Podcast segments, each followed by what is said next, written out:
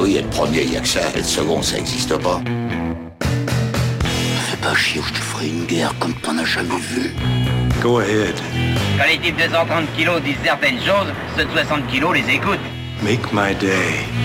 Vous savez mon nom, j'ignore le vôtre. Qui êtes-vous?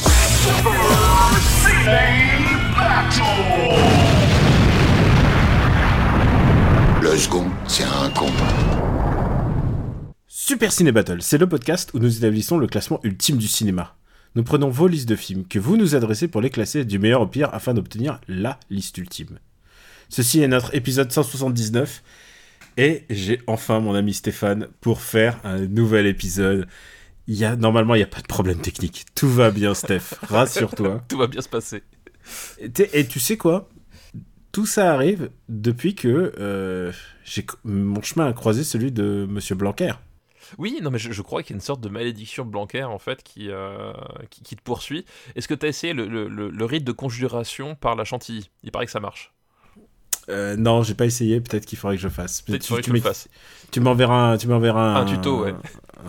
Un, un- un truc YouTube. Alors, l'hurlu que vous entendez de l'autre côté du poste, c'est Stéphane Boulet, alias Plugin Baby. C'est moi. Et moi, je suis Daniel Andrieff, alias Camille Robotics. En fait, je me, je me dis plus le temps, je- ça devrait être toi qui le dis, ça devrait être toi qui le fais, mais je sais pas pourquoi tu le fais pas. Bah, parce que Et- tu fais ça tellement bien. Je, Ce serait dommage que, tu vois, que voilà, je. Alors, je regarde mes voisins et tu sais à quoi ils sont en train de jouer? Euh, non, pas du tout. Ils sont en train de jouer au Power Wash. Jeu Tu connais le jeu Power Ah Wash? oui, oui, le, le jeu où le jeu sarkozyste où t'as un karcher et tu dois nettoyer les, les maisons. Voilà, exact. euh, Alors, je pensais pas qu'on allait tout de suite faire pas de politique. Ah non, jamais, Mais- jamais, Ouais, jamais de politique. Voilà, jamais de politique. Pour l'anecdote véridique, j'ai reçu un DM tout à l'heure qui m'a dit Eh, mais euh, il y avait un retweet du compte Super Ciné Battle, un truc qui, qui s'apparenterait à quelque chose de politique. oui. Et j'ai dit Steph, je crois que t'as. Parce que, parce que évidemment, dans ce cas-là, dès qu'il y a le moindre politique sur le compte Oui, Twitter de, Super Ciné Battle, il a un blâme. C'est ça, exactement. Pas de politique dans ce podcast. Au bout de deux fois, on ouvre une ligne, une ligne verte. Et La au bout, de trois fois, au bout de trois fois, on fait une motion de. Comment on dit déjà dans les. les- Motion les de censure. euh, Non, mais dans les trucs écolos, on, fait, on a fait une enquête interne. Voilà, on voilà, fait- ça. En ce moment, beaucoup d'enquêtes internes. Oui, que- beaucoup, beaucoup d'enquêtes internes et, et beaucoup de. Moi, j'aime beaucoup le, le, le- le retenu et la, et la classe de, de, de ce moment politique que nous vivons. euh, C'est vraiment merveilleux. des, des... Ouais, on a des enquêtes internes. Imagine, on fait une enquête interne sur Quix. Et, et- et- et on découvre qu'en fait, il, il- il a un ordinateur sous Linux. Ouais, ou alors il fait Voilà. les jeux dans l'ordre, tu vois. Ouais, non, des trucs. Ah, ah non, surtout pas. Alors, ceci est notre épisode euh, 179. Et on vous avait dit que ça allait être la fin des épisodes des années 90. On a menti. ils ont dit, ils ont menti. Voilà. En vrai, en vrai, j'étais en train de regarder des listes et je me suis dit merde, il y a plein de films dont j'aimerais encore parler. Ah, et oui, euh, Le dilemme du marbre, comme on dit. Le dilemme du marbre. Et donc, du coup, euh, on va passer officiellement la barre des 300 films des années 90 dans cet épisode, sauf si on est vraiment très lent. Ça, peut, ça peut toujours arriver. Hein, voilà. Ça peut toujours arriver. Et le prochain épisode, le 180, ça sera le season final. Je trouve que c'est pas mal de terminer là-dessus. Sur season je, trouve aussi, c'est- une bonne chose. Eh, alors, sauf si vous n'êtes pas d'accord, mais à ce moment-là, envoyez-nous le courrier, il faut faire vite. Hein. Faut, oui, que ça comme, tombe. comme ça, on, glissera dans la, dans la corbeille, on n'en tiendra pas compte. Voilà. Euh, oh, pardon, on fera une enquête interne. on Sur... fera, on fera un truc inter- interne sur votre courrier, rassurez-vous. Euh, voilà, on ne laissera rien au hasard. Alors, euh, est-ce qu'on récapitule un peu ce qui s'est passé lors de l'épisode Horribilis de la dernière fois Oui, Horribilis, parce qu'effectivement, on l'a fait deux fois. À cause d'un disque dur qui a pété, et donc j'ai pété, j'ai per- pété, j'ai perdu l'épisode à tout jamais. C'est ça, dans les limbes. Ouais, je me suis dit honnêtement, le budget de récupérer un truc, un fichier sur un disque dur pété comme ça, c'est c'est on préfère se motiver pour le refaire. Bah oui, oui, là, on s'est dit, voilà, effectivement, on va, on, on va le refaire, puis on l'a, on l'a refait, on l'a refait bien, donc euh, voilà, mais c'était, vrai que sur le, sur le coup, on, a, on était un peu vénère, quoi. Alors, qu'est-ce qu'on a fait comme film? On a fait The Last Seduction. Tout à fait, qui donc euh, euh, arrivait à la place numéro 71, entre JF Partage Appartement et Living Las Vegas. Voilà. Donc c'est un peu le coin du bonheur. Voilà, c'est Oui, c'est, des films c'est de des, films feel good. Sur son côté, il y a- il y, a Misery quand même, hein. donc euh, Ouais. tu vois, on est, on est vraiment en plein dedans, quoi. Ensuite, ça tourne à Manhattan, qui est aussi dans les films bonheur, mais hors d'atteinte et Toy Story 2. Voilà, voilà, un autre genre de bonheur. Euh, The Faculty, qui est 143e sous Blade, mais au-dessus de Summer of Sam. Tout à fait. Et ensuite, il y a Belle Maman, qui est 177e au-dessous de Shoot Fighter, film culte, film nouvellement culte. Fi- film nouvellement culte, voilà. Mais au-dessus de Forrest, Gump- de Forrest Gump et des visiteurs. Donc euh, l'honneur est sauf. Et euh, le dernier film dont on a parlé, c'est Les deux papas et la maman. C'est la fameuse liste euh, Jérôme Lachasse, qui a eu l'amabilité de, de, de nous appeler pendant le pendant C'est le- ça, tout à fait. l'enregistrement. Un featuring. Un featuring, euh, et euh, voilà, c'est des films qu'il avait. C'est notre euh, Kanye West à nous, tu vois, voilà. Je sais pas si c'est bien ce que t'as dit. Je sais pas non plus. Je sais pas si c'est flatteur ou quoi que ce soit, mais bon, voilà. Écoute. Bon bah dit. écoute, c'est les deux papas et la maman.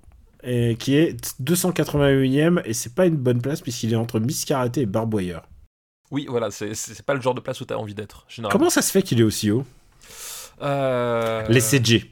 Je pense qu'effectivement, le- les effets spéciaux ont, ont- ont joué comme beaucoup dans la balance. Mais tu sais, aujourd'hui, quelqu'un m'a posé la question est-ce que, euh, parce que j'ai vu le dernier film d'Emmanuel Mouret, évidemment, c'est pas ma cam, mais tu- je te rappelle qu'il y a des, des films d'Emmanuel Mouret qui sont dans les, les devoirs de vacances. C'est con, je hein, il y en a ouais, dispo sur Canal et tu peux pas les regarder, t'as pas Canal. Ah, c'est dommage, c'est vraiment trop dommage. Canal Plus arrive pas jusque chez moi. On m'a vraiment demandé est-ce que le Emmanuel Mouret, est-ce qu'il est mieux ou moins bien que le dernier euh, Claude Lelouch? Que tu- que tu- je tiens à te rappeler, dilemmes, quoi. je tiens à te rappeler que tu, tu as oublié le dernier Claude Lelouch que tu avais en j'ai en Blu-ray pour toi ici à la maison et tu l'as oublié, Ah, là, bah, bah, fourni par l'éditeur. fourni par l'éditeur, mais du coup, ce- serait une occasion de, de- de me le ramener à la nuit d'Anarland. Bah ouais, bah voilà, et ben c'est la nuit d'Irlande. Rappelle-nous quelle est la date de la nuit d'Irlande C'est le 1er octobre, euh, voilà, ouverture des portes à 18h, euh, avec ma foi un beau programme, puisque quand même voir Beamstar sur un grand écran, voilà, c'est quelque chose qu'il faut que, vous, que tout le monde devrait connaître, quoi. D'accord, bah écoute, on- peut-être qu'on va parler un petit peu featuring Nanarland pour leur faire euh, coucou. Ben oui. C'est pas exclu parce que euh, je t'en- je- accroche-toi, comme c'est pas le dernier fi- épisode, j'ai- tu vois ce que je veux dire. Il y a des films que on n'en aurait peut-être pas parlé et finalement, bah on va en parler. Et puis finalement, on va en parler, exactement. Alors on se lance alors, Ben, on va se lancer, c'est parti. puisqu'on n'a pas besoin de rappeler qui est le dernier et qui est le premier. Est-ce qu'on le rappelle? Non, on le rappelle pas peut-être. Non, je- pff, un habit en premier, et puis, euh, euh, puis Quasimodo et Paris en dernier, voilà. Ouais, la ligne verte est 294e, mais avec un peu de chance, d'ici le prochain Elle sera- épisode, Elle il sera, sous 300. sous 300. Mais écoute, c'est une liste qui m'a permis aussi de faire du devoir de vacances, puisque euh, je me suis dit, tiens, ça peut être intéressant de faire ça à la fois pour euh, en devoir de vacances et en même temps euh, remplir cette liste. C'est une liste qui nous est envoyée par Joe, Merci Joe pour ta liste. et qui nous envoie quand même une grande star des années 80 qui, bah, les années 90 lui ont moins souri. Ah d'accord, ok. Voilà. Et c'est une liste qui s'appelle Un gros gun et un Christophe sur la jaquette. Donc je, je pense que c'est notre Christophe euh, national. Exactement.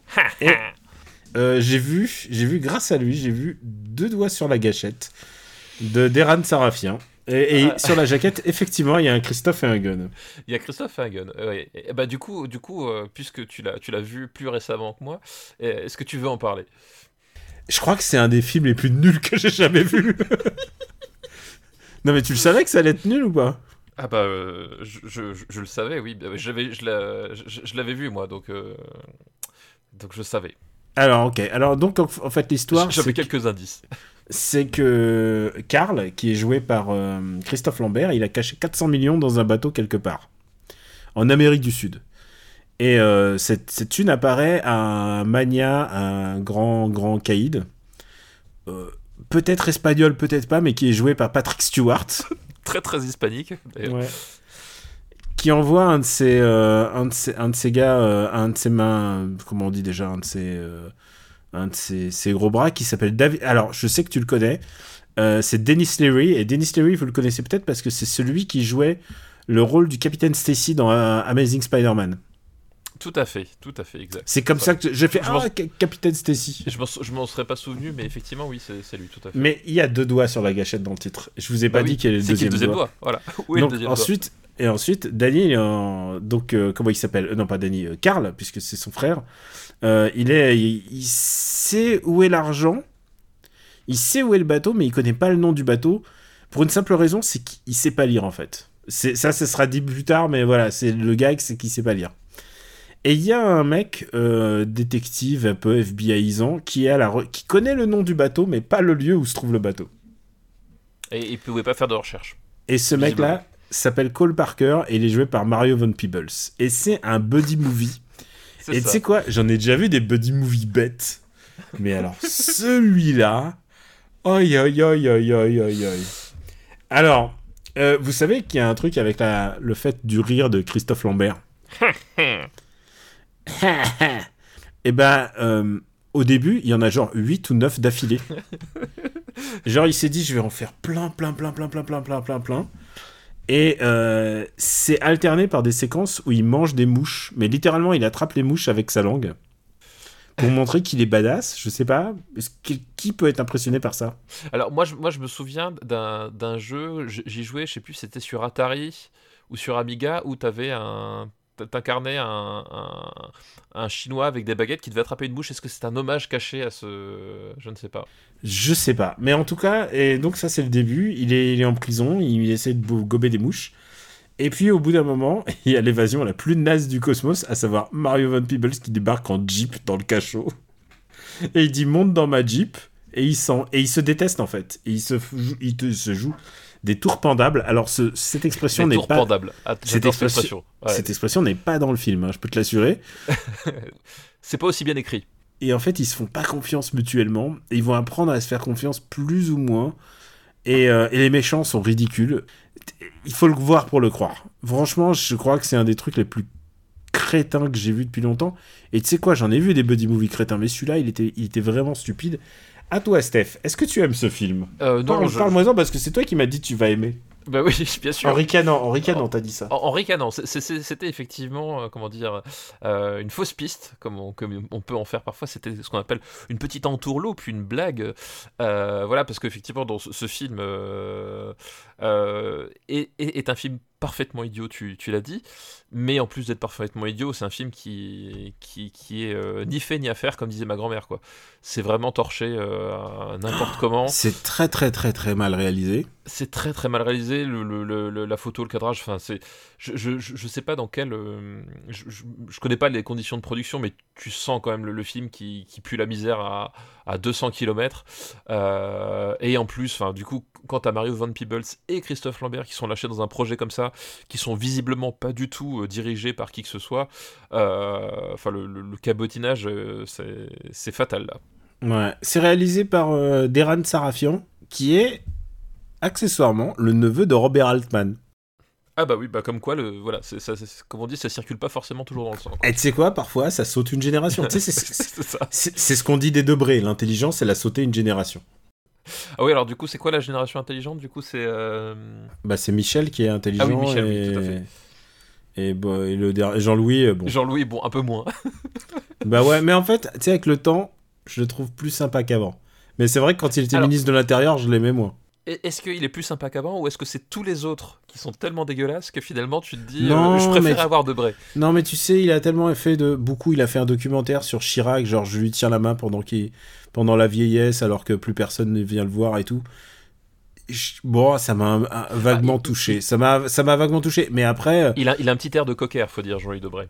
hmm. Et puis je te rappelle que il est, blessé. il est un peu à l'origine d'un fou rire euh, que j'ai eu dans After Eight, puisque euh, j'avais sorti des livres politiques et euh, il a écrit euh, ce livre qui s'appelait Un jour tu, le dir- tu leur diras. Genre, comme s'il n'avait pas le droit de le dire. Je sais plus comment s'appelait ce bouquin, mais c'est un bouquin genre que des secrets de, de la 5ème République. Et en fait, euh, tu lis les secrets et tu fais. Tu Ok, fais ok, ok, lu, mais vraiment c'est du genre ah j'ai dit au président de l'hémicycle ce jour-là que ça ne se fait pas ce qu'il a fait. Et c'est vraiment et, et en plus c'était lu par notre ami Pascal Sontag et là je me suis honnêtement j'ai dû me fendre là, une côte de rire tellement c'était drôle. Mais c'est vrai qu'il il- il a un talent pour ça, hein, Pascal. Il sait, il sait bonifier, euh, Il sait- magnifier, magnifier. Il sait voilà. prendre le texte C'est ça. et il sait l'emmener à un autre niveau. Mais c'est- ça le talent d'un interprète, Mm. tu vois.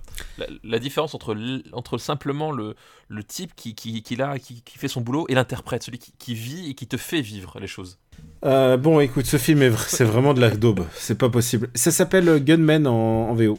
Ah bah je sais pas, tu vois, mais euh, oui, sans, Alors- sans aucun doute. c'est vraiment caca caca et je pense à tous les gens qui allaient voir ce genre de film en se disant Oh là là, il y a Christophe Lambert, ça va être bien. Parce que j'en connais, je connais un couple de Russes, ils étaient en France, et ils se sont dit Ah, il y a Christophe Lambert, on va aller le voir. Ils sont tombés sur Mortal Kombat. Ah, ah, dommage. Eh, non mais. ah, alors, je veux bien. Ils auraient, pu, ils auraient pu plus mal tomber, remarque. Non mais je veux bien que tu aimes Mortal Kombat, mais si ton but c'est ah je suis allé voir un bon comédien, un bon un bon film avec des bons comédiens, non, tu trouveras pas tu trouveras pas ton bonheur. Non, ouais, là, là, c'est. Alors où est-ce qu'on va classer euh, deux doigts sur la gâchette? Vraiment, euh, je, je, je ne sais que dire. C'est vraiment les séquences sont ridicules. Hein. Non, le non, méchant, a- le a- méchant, il y a- il assassine tout le monde pour aucune raison. Il y y a- ça, ça aucun sens, c'est nul. C'est vraiment. Il a une bimbo qui est super jolie, mais qui sert à rien sinon être méchante.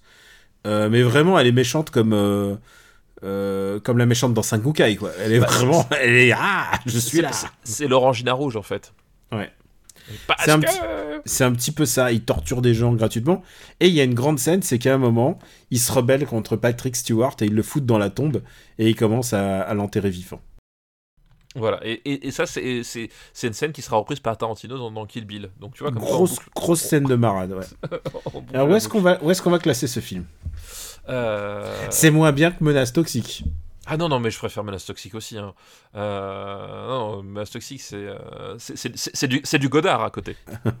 Eh, on en parle, on en parle après.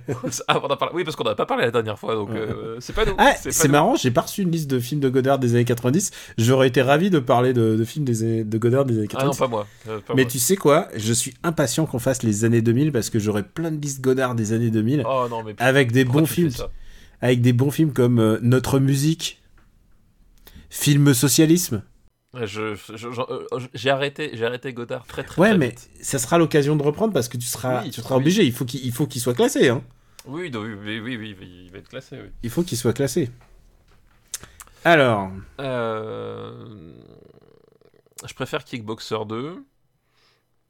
euh, il est où Kickboxer 2, Ah non mais, je 276. pré- non, mais je préfère Miss Karate Kid. Ok. Alors, Christophe Lambert, par rapport à Beowulf. Oh, Ah, je crois que un, Beowulf, un vrai, c'est un, vrai choix, un vrai choix Cornelia. Je crois que Beowulf, c'est mieux.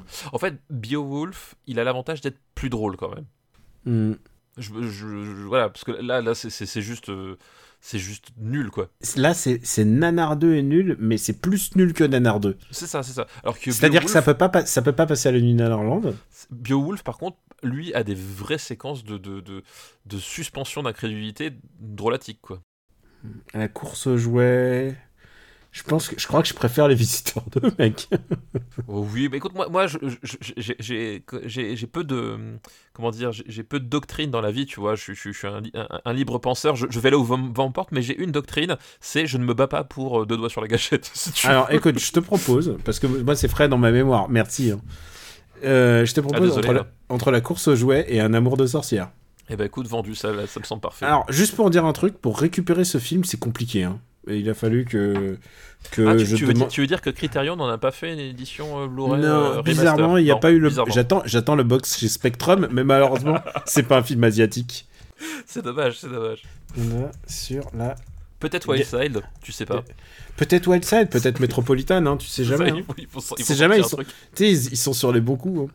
Ah, je te cache pas que les films de cette liste vont pas aller haut. Alors, le, le deuxième film de cette liste, je ne l'ai pas vu et c'est réalisé aussi par Deran Sarafian. Ah, d'accord. Et aussi Christophe, aussi Christophe Lambert et un gun. C'est un, un film qui s'appelle The Road Killers. Oh putain, ça me dit rien du tout. Alors même le titre ne me dit rien. Ah ouais? The Road Killer. Et c- Il s'appelle comme ça en français? Euh, Non, en français, ça doit avoir un autre nom. Attends. Euh, ah non, il s'appelle The Road Killers en français, avec euh, Christophe Lambert, mais aussi, mais aussi Josh Brolin et Joseph Gordon-Levitt, qui j'imagine est assez jeune, puisque c'est un film des années 90. La vache, qu'est-ce que c'est que ça? Alors ça ne me dit rien du tout. C'est un film dimension euh, Miramax. Ouais. D'accord, ok. Oh, Eh, je pense que ça, ça mériterait qu'on se le fasse en devoir de vacances ensemble, ça. Ah bah oui, oui, ça effectivement, ça, ça mérite effectivement... Ok, on, on va essayer de trouver le DVD, bien sûr, croyez-nous. Oui, le, le- le DVD et le créneau. Ah la vache, qu'est-ce que... Une pépite peut-être vient, vient de s'offrir à nous. Ah, mais euh, je pense que ça peut être, ça peut être un bon. hein. Euh, Super Ciné Battle. Attends, mais merde, elle est où la, la liste des devoirs de vacances? Devoirs de vacances. Mais deux. Oups. Ah bah oui, on n'y a pas touché depuis. Alors attention, je mets The Road Killers. Ouais, Sache que, sa- sache que puisqu'on est dans les devoirs de vacances, j'ai fait un film euh, de devoirs de vacances du coup. Ah, tiens donc. Et tu peux me dire lequel? Ah Eh non, ben- non, attends, tu, me le diras après qu'on ait fini ça. Tout à fait. D'abord, on finit Road Killers, on n'a pas vu. Euh, et attends, parce que moi j'ai. Attends, du coup, j'ai. Attends, il faut que je, je mette vraiment. Il faut que j'oublie pas de marquer. euh, Comment il s'appelle euh, Deux doigts sur l'âge gâchette. Parce que sinon, qu'on le le re- qu'on le revoit jamais. Hop. Oh, Qu'est-ce que c'est bien. Excusez-moi, à chaque fois je suis ébahi par cette, euh, cette liste. Eh ben écoute, euh, donc euh, je mets The Road Killers, qu'on doit voir. Et le troisième film de cette liste, j'espère que tu l'as vu. Je l'ai vu. C'est un film qui s'appelle La Proie. La proie, la proie. Alors attends. Euh, Évidemment, il s'appelle pas La Proie en, en- en VO. Et c'est l'histoire de Christophe Lambert qui devient un ninja. Putain, est-ce que j'ai vu ça? Attention, rien à voir avec La Proie qui est sorti en 2021. C'est euh, avec euh, Dupontel. Ah, je l'ai pas, je l'ai pas eu Dupontel. La proie. Christophe Lambert qui devient un ninja. Alors ça me dit quelque chose. Oh mec, mec. C'est- tu sais un, film. en, euh, en VO, ça s'appelle The Hunted. C'est celui où il est au Japon, c'est ça? Oui, exact. Putain, oui. Oh la vache. Ah oui, alors, wow, je le remettais pas du tout, mais oui. Tu l'as vu? Ouais, je l'ai vu, ouais. Je l'ai vu, je l'ai vu il y a pas très longtemps. Je, je, je ne sais pas si j'étais euh, si j'étais complètement sobre la fois où je l'ai vu. Euh, mais oui, oui, c'est un. C'est ça. C'est en fait le, le, le, le, le, rip-off de, de Black Rain euh, avec Christophe Lambert, quoi. Exactement. Mais sauf que Christophe Lambert suit un stage de ninja en plus. Oui, oui. On lui apprend à se battre à l'épée. Parce que chez Ridley Scott, euh, chez Ridley Scott, bon, ça c'était pas trop le truc. Oui, c'est ça. Puis en fait, il. Alors, c'est quoi le truc? C'est qu'il il, il est, il vit au Japon. Alors, euh, Paul, il, Paul il tombe amoureux d'une femme, c'est ça? Il est, euh, il est, non, il a un one night stand avec une Ah oui, japonaise. ça.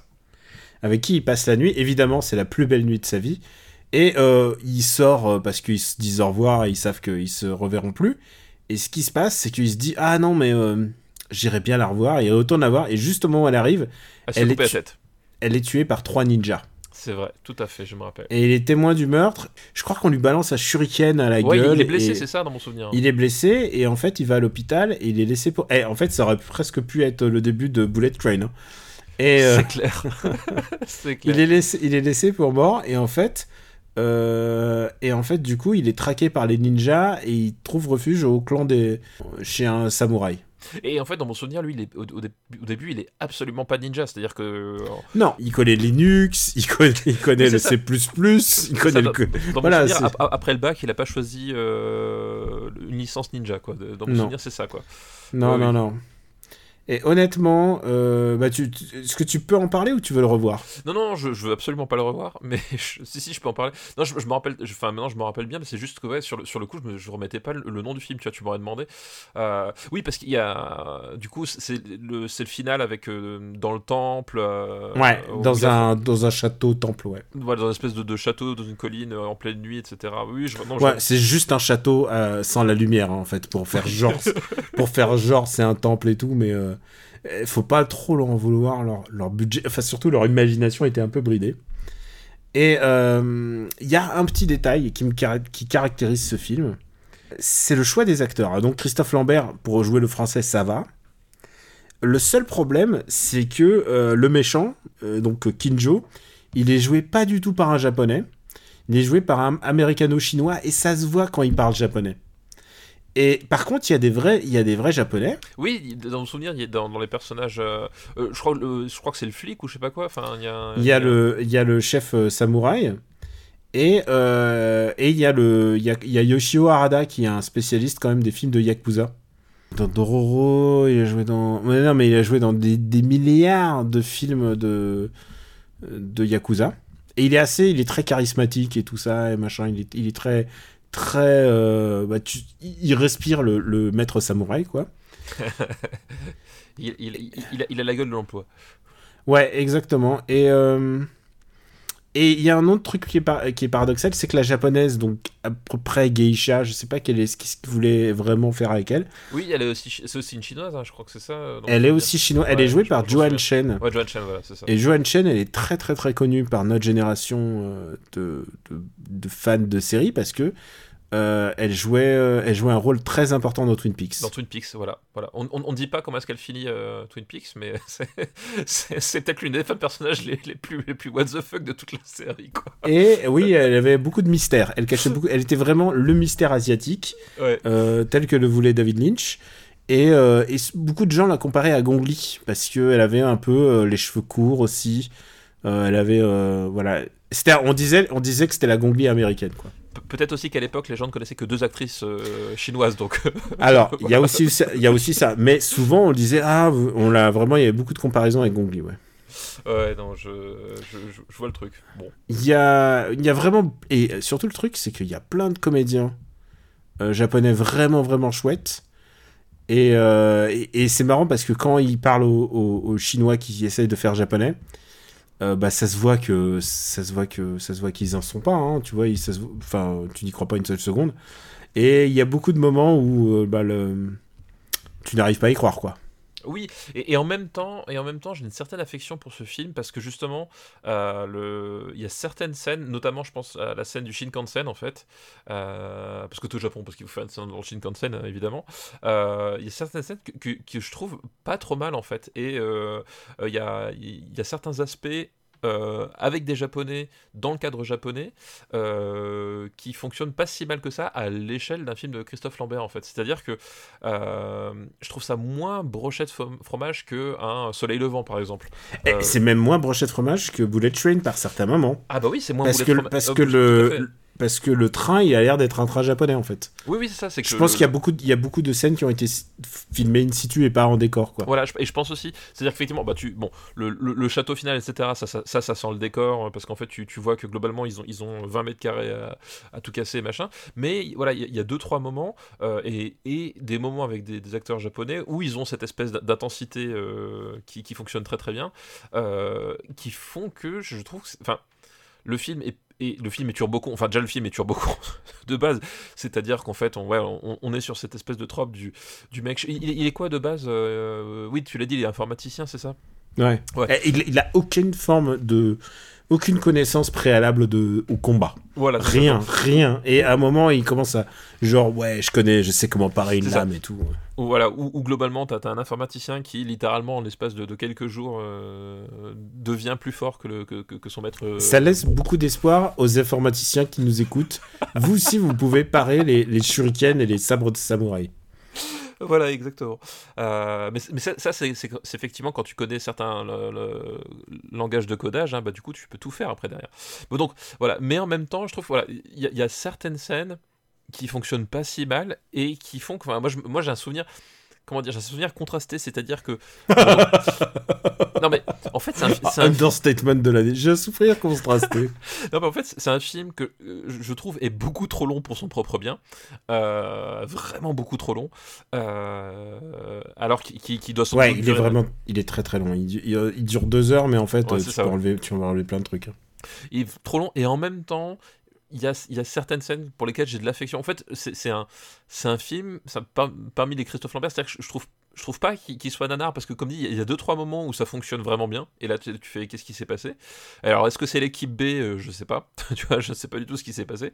Euh, et, en même temps, je, trouve que, je trouve que dans, sa posture du, film euh, d'occidental tourné au Japon, ben en fait c'est pas le pire et, euh, et tu dis bon ok voilà. Enfin, en tout cas je me suis pas senti euh, insulté par le, par le truc quoi.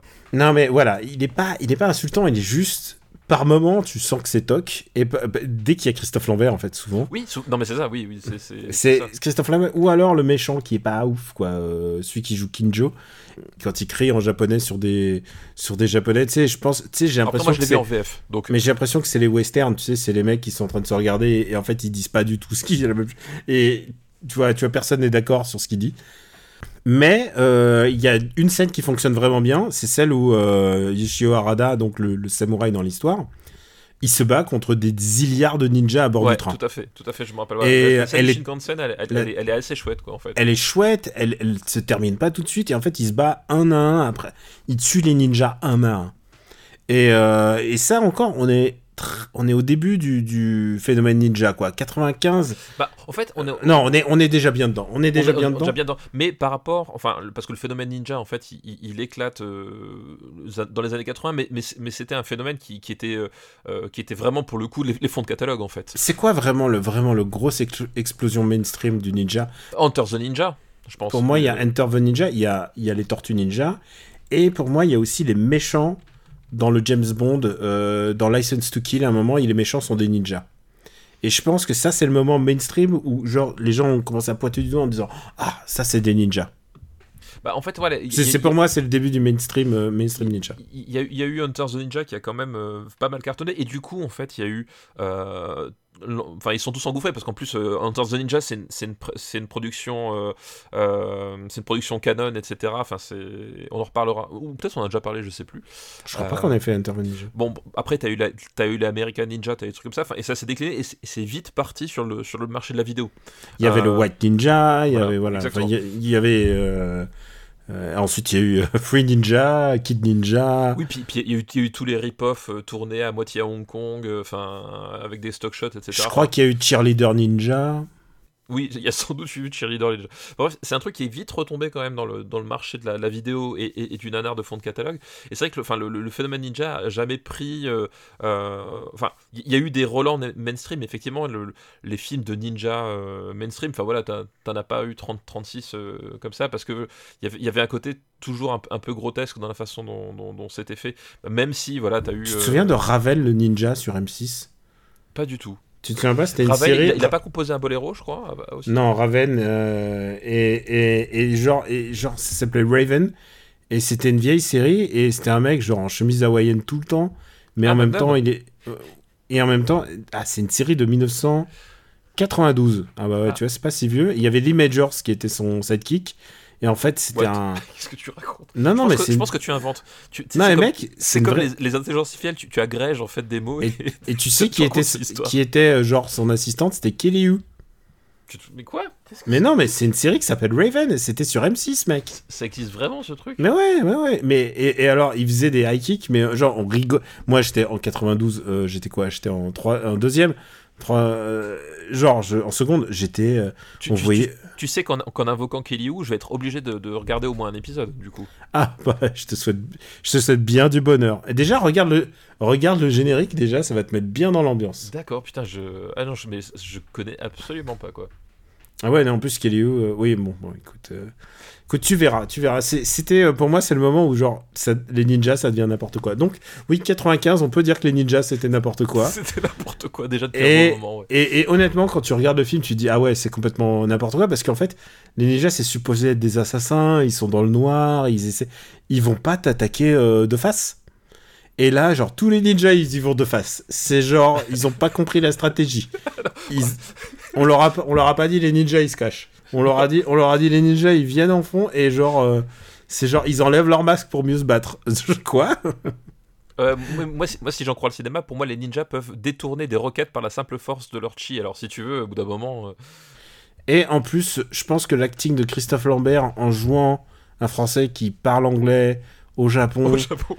je trouve qu'il y avait, il y arrivait peut-être à sa limite, quoi. Ouais, on, a, on atteint un certain, un- une certaine profondeur de jeu qui, qui effectivement n'était peut-être Non, mais pas. euh, je peux pas le euh, blâmer pour tout. Hein. C'est pas lui le, le responsable. Je pense que le réalisateur euh, est bien, bien plus responsable que ça. Mais, mais voilà, c'est pas, c'est pas ouf. C'est. Non, c'est pas ouf, mais euh, franchement, à l'échelle du truc, euh, c'est. Enfin, c'est pas si pire. Enfin, voilà, c'est un film. j'ai- J'ai une certaine affection pour lui, quoi. Voilà. Euh, Ouais, ouais, ouais, ouais, ouais, vite fait, vite fait quand même. Euh, Il y a une affection, ouais, c'est pas, c'est pas nul, mais bon. Et euh, celle qui joue la, la, la charmante, euh, je sais pas si c'est la fille du samouraï ou ça, je crois que c'est la fille du samouraï. L'archère, c'est ça? Ouais, l'archère Yoko Shimada est assez connue parce que, en fait, elle a commencé d'abord sa carrière sur Kamen Rider. Ensuite, elle a joué, elle était la love interest dans Shogun. Est-ce que tu te souviens de la série fait. Shogun? Je me rappelle de Shogun, ouais. avec Richard Chamberlain. Alors, il faut savoir un truc.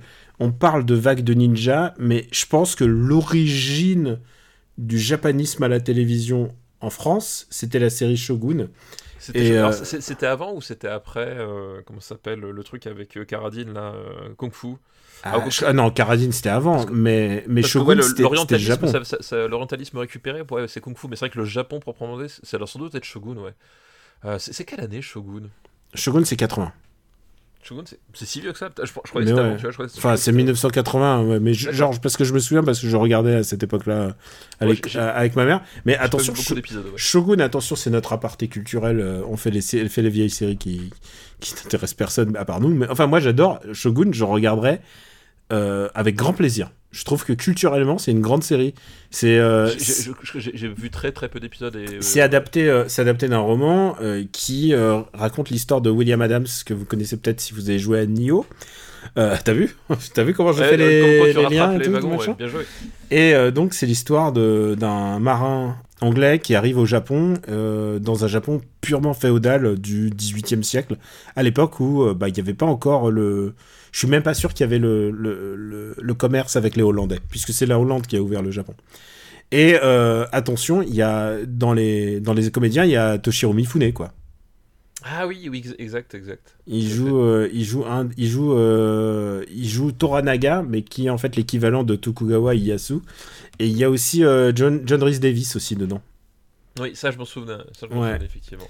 Et j'ai bien aimé cette série qui est intéressante parce que, bon, vous connaissez tous l'idée du mec qui arrive dans un village japonais, il parle pas la langue, mais il devient samouraï, il se fait respecter.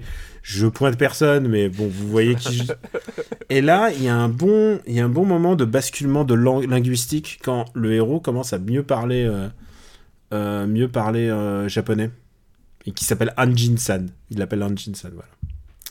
Euh, voilà, c'était pour, pour le... Et donc, cette fille-là était le Love Interest, et accessoirement, elle a, elle a tourné à la fin de sa carrière des, des films pour adultes. Ah bon? Genre Ah ouais. euh, cinquantaine passée, parce qu'au Japon, au Japon, c'est pas parce que tu es, euh, c'est pas parce que tu as dépassé les, les 40 ans que tu peux tourner. Après, c'est un marché particulier, mais le AV, euh, le AV adulte vidéo, bah il y a, il y a un marché pour tout, et donc elle a tourné des films adultes en fin de carrière. Voilà. D'accord. Non, alors c'est plus le fait de, effectivement de d'avoir fini sa carrière dans, dans des films pour adultes alors que alors que t- elle avait une carrière euh, euh, qui n'était qui n'a pas Sans débuté là-dedans. Voilà, Sans doute, elle trouvait pas des, des autres Oui, rôles. hein. peut-être. Elle a joué dans Crying Freeman, hein, si tu veux savoir. Oui, tout à fait. ouais, je me rappelle. Mm. ouais, je me rappelle. Je sais pas, elle jouait pas le premier rôle hein, dans Crying Freeman. non, non, tout à- euh, non, non, c'était Julie Condra qui, qui jouait le. Effectivement. Eh Qu'est-ce oui. qu'elle est, qu'elle est devenue Julie Je sais Condra? pas, mais euh, fan club de Julie Condra ici, donc euh, voilà. Je-. Moi, c'est fan club de Chicky Cario, tu sais, moi. bah oui, je sais bien. Mm. Ch- chacun son kink. Shoot the girl first. Euh, où est-ce qu'on attends où est-ce qu'on classe on classe notre film alors peut-être Bah, notre sûr, film de On va classer à La Proie la proie. qui en VO s'appelle j'ai oublié complètement oublié Un- Hunted, t'avais dit. Hunted ouais Euh... Pom, pom, pom. Eh ben, tu vois. euh, années 90, années 90. je trouve ça mieux que Jeanne d'Arc trouve ça mieux que Hook. ah on regarde au même endroit comment c'est possible puisque rappelons-le Hook et Jeanne d'Arc sont 232e et Sont- sont côte à 233e côte. Je trouve ça mieux que Sister Act 2 et que même que Lucky Luke. putain c'est rare qu'on fasse par dans le sens inverse que ça Ouais, monte comme ça Euh, Euh, je trouve ça mieux qu'Astérix et Obélix contre César. Je trouve que c'est plus respectueux euh, dans l'ethnicité de, de, de, de ces personnages. Ok, je suis d'accord. Bah, par contre, ça va pas au-dessus d'Evita parce que quand même, je- je- je- même si c'est Alan Parker mineur, ça, ça reste quand même. Donc euh, voilà. Donc euh, en- au-dessus ou en dessous de Dangerous Alliance, je te laisse choisir. Allez, hop, au-dessus. Euh, la proie. On devrait préciser que c'est avec Christophe Lambert parce que sinon personne ne. ne- Non, non, bah tu vois, même moi, je, me- je me, rappel- je me remettais plus. Alors, alors, que, alors que bizarrement, je me, souviens, je me souviens plutôt bien du film. Mais alors le titre, Eh ben, on va remercier Joe pour sa liste qui Merci, nous a envoyé en liste. 2019. On le remercie. Stéphane, oui, tu m'as parlé d'un devoir de vacances. c'est vrai, c'est vrai. Bah alors, vas-y, crache le suis- morceau. Je C'est suis un homme de parole. Et, bah, c'est Judas Kiss en fait. Ah bah écoute, hop, je le marque sur le tableau et on, et on va le graver tout de suite alors. On va graver tout de suite Judas Kiss, effectivement. Bah vas-y, ouvre le bal. Hein. Bah oui, donc euh, Judas Kiss, un, un film euh, qui tourne autour d'un kidnapping, euh, qui tourne mal. D'ailleurs, c'est pas vraiment une surprise parce que c'est littéralement les deux premières minutes du film. Hein. Euh, tu assistes au kidnapping et au fait que le kidnapping euh, tourne mal. Et donc, on va, on va suivre en parallèle les, euh, les kidnappeurs. Donc, ils sont un, un groupe de, de quatre personnes, parmi lesquelles donc la Gino, il y a Simon Baker, donc le mentaliste. Euh, ah, c'était le mentaliste. Bah, à l'époque, c'était pas une méga star. Non, non, c'est pas une. C'est lui, c'est lui qui couche avec euh, Carla? Voilà, c'est ça exactement. C'est son mec. Oh la vache. Euh, tout jeune et avec son, son accent encore australien assez assez peu assez peu masqué. Il y a il y a Till Schweiger qui joue dedans, qui qui est peut-être mon, mon, personnage préféré du film, qui est un un as de la gâchette en fait complètement euh, comment dire, complètement pété du, du, ciboulot en fait et qui, et qui prend sans arrêt les, mauvaises décisions ou qui dit des trucs complètement perchés. Euh, voilà, donc on a en parallèle ça, puis on a en parallèle l'enquête avec donc Alan Rickman et Emma Thompson. Donc euh, l'astuce c'est que elle, elle est du FBI et lui il est de la police locale et qu'en fait ils sont forcés de collaborer ensemble puisque au cours de, du kidnapping il y a un meurtre et donc lui est chargé du meurtre pendant que elle est chargée de, du kidnapping voilà et évidemment, ils vont, ils vont se tourner autour. Et, euh, les deux sont des flics un peu, un peu non conventionnels, on va dire. Et donc, on va suivre un peu cette, cette, cette, ce chassé-croisé voilà, entre, entre la, proie et, la, et les chasseurs. Quoi. Et euh, je sais pas par quel bout commencer, parce que c'est toi qui l'as revu il y a pas longtemps, mais est-ce que ça a bien vieilli? Alors, ça, euh, oui et non. C'est-à-dire qu'effectivement, déjà, on sent que c'est la, période du, polar euh, post, post, post euh, Fiction, en fait, dans le sens où, effectivement, le côté situation décalée, violence un peu, un peu exacerbée, etc., qui, qui, est très présent. Sauf qu'il y a des. comment dire Il y a des tics de mise en scène qui sont typique de la fin des années 90, début des années 2000 et que tu ne revois plus, Dieu merci. Euh, ce qui fait ce, qui, se caractérise en fait par euh, une caméra qui est très souvent penchée. Euh, il y a une bonne partie du film la... genre un peu Art Nouveau comme ça un peu... Ouais, mais genre, genre effectivement. Un peu Batman 66 un peu Batman 66, un peu, euh, voilà, j'ai un trépied qui fonctionne mal. Euh, et alors, il y, a certains moments où ça fonctionne très très bien, et d'autres beaucoup moins. Et en fait, c'est vraiment un truc, je trouve, qui est, euh, qui est vraiment très très caractéristique de ces années. C'est-à-dire que c'est effectivement quand, quand tu voulais faire un peu, un peu arty, un peu décalé, un peu, un peu film indépendant, etc. Tu, ils utilisaient pas mal ce, ce truc-là, et en fait, ça, c'est un truc qui n'a pas toujours très bien vu parce qu'il y a plein de moments où tu te dis mais en fait euh, euh, là ça apporte pas grand chose à la scène. Euh, voilà. Et de la même façon dans la mise en scène il y a voilà il y a des trucs tu sens que tu sens que c'est pas toujours tu vois où est-ce qu'ils veulent aller mais tu vois que ça fonctionne pas toujours comme ils devraient voilà. Mais en même temps euh, en même temps, il y, a des, trucs assez, euh, assez rigolos. Déjà, en fait, le, fait que euh, le, tous les personnages sont plus ou moins décalés. Enfin, surtout les, par exemple, le, voilà, le, le, duo de flics entre Emma, Thompson et Alan Rickman, il est quand même assez savoureux parce que. C'est ça dont je me souviens de plus, c'est que ils, se ils se marrent tous les deux vraiment bien. En fait, ils s'insultent tout le temps.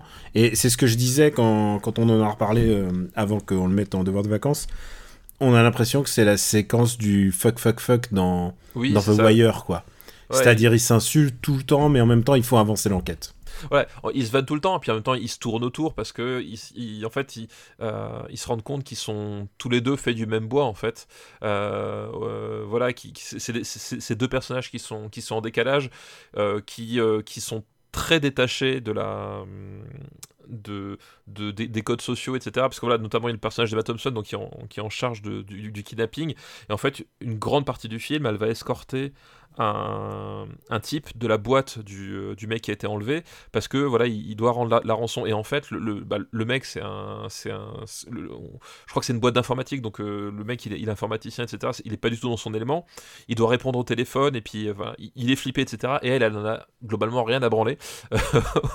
Genre elle, lit son bouquin à côté de lui elle, elle, elle, essaie enfin elle, elle, parle au téléphone alors qu'il est censé être seul sans les flics enfin voilà que des trucs comme ça en fait tu vois elle, est très très poil à gratter, etc. donc ça, fait un personnage qui est assez décalé, qui est assez, euh, assez sympa. Et justement, en face, le Alan Rickman, ils sont euh, limite en fait, c'est très bizarre à voir, mais limite t'as l'impression que enquête ou pas enquête, ils s'en foutent un petit peu en fait. Ils, t'as l'impression que c'est un prétexte et qui, sont là, enfin, boire, boire du café et c'est ça quoi. Et à, et... à, et à discuter. Et ça, ça donne un truc très étrange à voir, mais qui fonctionne étonnamment parce que tu, tu vois que les. Tu vois Est-ce que, ça a bien, bien vieilli, les gags et tout? Je te fais confiance là-dessus. Hein, parce que... Bah écoute, la je trouve que la plupart des trucs, enfin ça bien vie. Il y a des trucs qui fonctionnent pas toujours, mais voilà, c'est pas non plus. Euh, enfin, j'ai trouvé rien de spécialement euh, euh, scandaleux ou quoi que ce soit. Voilà, c'est juste qu'il y, a des fois ça fonctionne plus très très bien. mais je, voilà, je trouve que l'alchimie entre, entre ces deux personnages-là est, assez marrante quoi. Le, ça, ils, ils, ont un truc, ils se font plaisir, et effectivement tu sens que le reste c'est un peu prétexte, mais ça fonctionne pas mal. Et puis pareil au niveau des braqueurs en fait, globalement il y a voilà le le personnage de, de Cara Gugino qui, euh, qui est assez intéressant parce que du coup, en fait, en, attention, fais attention à tes mots. Fais attention à tes mots parce que tu parles de Carla Gugino. je fais attention. Non, parce que justement, euh, elle, en fait, c'est elle qui va, qui, va, qui va commettre le meurtre au début du film. Donc elle va voir cette espèce de culpabilité et en même temps, euh, tu vois qu'elle est sincèrement pas du tout la personne euh, qui aurait fait ça de sang-froid. Ou, enfin, voilà, tu, tu sens que elle, elle, est vraiment tiraillée par ce qu'elle fait, et en même temps, euh, elle se fait zéro illusion sur ce qu'elle est en train de faire et sur, le, euh, sur la place qu'elle a, et que voilà, c'est ce qu'on appelle une con artiste, donc une, une arnaqueuse en fait, c'est son métier de base. voilà, et donc elle a aucune vision par rapport à ça. Et je trouve ça, elle a un personnage qui est assez intéressant de ce point de vue-là parce que justement, elle a une forme d'humanité, mais en même temps, elle sait bien qu'elle qu'elle finalement, elle, a choisi une voie euh, et des fréquentations surtout euh, qui font que euh, elle peut pas non plus se permettre d'avoir trop d'état d'âme là-dessus. Et elle, le joue, de façon plutôt, plutôt intéressante quoi. Après, as tout un embrouillé autour du, du, kidnapping et des, choses comme ça. Enfin. Voilà, dont je ne révélerai pas la, la teneur, les tenants aboutissants qui, euh, qui sont pas inintéressants, qui, qui, sont parfois ficelés un peu, un peu grossièrement, euh, mais ça reste un film que je trouve plutôt divertissant en fait. Euh, voilà, parce que il y a cette espèce de décalage. Vraiment, tu, tu sens le côté, on, on, va, on, va, essayer de faire comme Tarantino. Enfin, il y a vraiment ce, tu, tu, on est plein dans ce, dans ce truc-là, mais c'est pas, voilà, ça fonctionne, ça fonctionne correctement, sans être non plus, non plus extravagant, quoi. Bon bah écoute, est-ce que tu me conseilles de le revoir juste pour le plaisir? Ou juste pour le plaisir de. Bah, je pense qu'en tant que fan de, crush voilà, je pense qu'en tant que fan de Clara Gugino, tu, tu, tu, tu, devrais le revoir parce qu'effectivement, les, euh, les, scènes de sexe qu'elle a, qu'elle a, sont le genre de choses que tu, que tu, tu auras, je pense, une certaine euh, intérêt à revoir. Mais surtout, elle est, elle est très opiniâtre, elle est très. Euh, oui, elle, elle est, elle est pas c'est en fait. C'est elle, elle, qui contrôle l'histoire en fait. Non, alors non, justement. C'est, ah ouais pas, pas comme dans comment s'appelle The Last Solution en fait. c'est pas du tout le même genre de personnage. C'est-à-dire qu'en fait, c'est Nana qui, c'est elle qui, qui effectivement est à l'origine du coup. C'est-à-dire que c'est elle qui a l'idée, qui a l'information, qui a l'idée et qui monte le, le coup. Euh, mais en fait, c'est pas le c'est pas le personnage le plus manipulateur du film en fait. Elle, elle euh, justement, ce qui est intéressant, c'est que comme je disais, elle, est dans cette situation où elle sait que c'est une artiste et que globalement, euh, une artiste de l'arnaque, je veux dire, pardon, et que globalement, bah, sa vie est basée sur des mensonges et que, enfin voilà, il y, qu'elle ne pourra finalement jamais le changer. Et en même temps, elle a comme une vraie part d'humanité, c'est-à-dire que elle a des moments de, véritable sincérité, de véritable angoisse, etc. Euh, voilà, qui, font qu'effectivement, c'est pas une euh, c'est ni une nunuche ni une grande manipulatrice en fait c'est euh, c'est Nana qui, qui, essaie juste de entre guillemets de s'en sortir qui d'un seul coup a, a, une idée peut-être un peu trop grande pour elle, euh, dans le sens où elle n'avait pas forcément les épaules pour l'assumer et qui essaie de vivre avec les, avec les conséquences. Et euh, ça fait un personnage qui est plutôt intéressant en fait. C'est en tout cas ce que je, je m'en souviens, et surtout drôle et bah, un, peu, un peu excitant quoi en fait, parce que. Oui, elle, est, elle, est, elle est, une Manic Pixie Dream Girl Sauf que c'est elle le centre de l'histoire et elle est en train de, elle dynamite un peu son entourage en fait. C'est ça voilà exactement. C'est effectivement, elle c'est, ce, c'est, ce dont je me souviens. En fait, ce qui est intéressant aussi, c'est, effectivement, c'est que, euh, c'est que bah, évidemment, c'est Claire Gugino, au, voilà, à son, à, son apogée. Donc forcément, c'est une, c'est, c'est, une bombe sexuelle. Euh, ah, c'est son apogée tout le temps. Je te. Oui. euh, voilà, donc forcément, c'est, une bombe sexuelle. D'ailleurs, elle est, elle est, elle est habillée et, et, filmée comme ça, c'est-à-dire voilà le, le côté femme fatale des années 80 90, hein. Euh, mais en même temps, justement, tu, tu vois que euh, dans, dans Ah bah, les décisions qu'elle Encore prend, une, encore une fois, on est en post, euh, post basic, si- basic instinct Bah, exploitation, quoi. tout, tout à fait. Et, et en même temps, tu vois que, que elle, elle, a, elle, a, voilà, elle- est plus, elle est plus maligne que ce qu'on veut bien faire croire, et que elle est plus, voilà, c'est- elle fait ni la figuration, elle est- elle est ni, ni complètement vénéneuse, quoi. Il y a, voilà, c'est tout un contexte qui fait que, et elle, elle essaye finalement d'être, euh, de survivre au milieu de tout ça, quoi.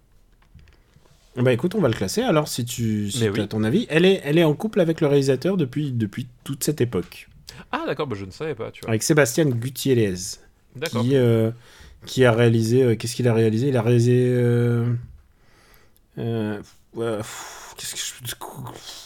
Je ne sais pas que je sais. Je, Je croyais que tu étais un expert en il, a, il a écrit Gothica, si tu veux savoir.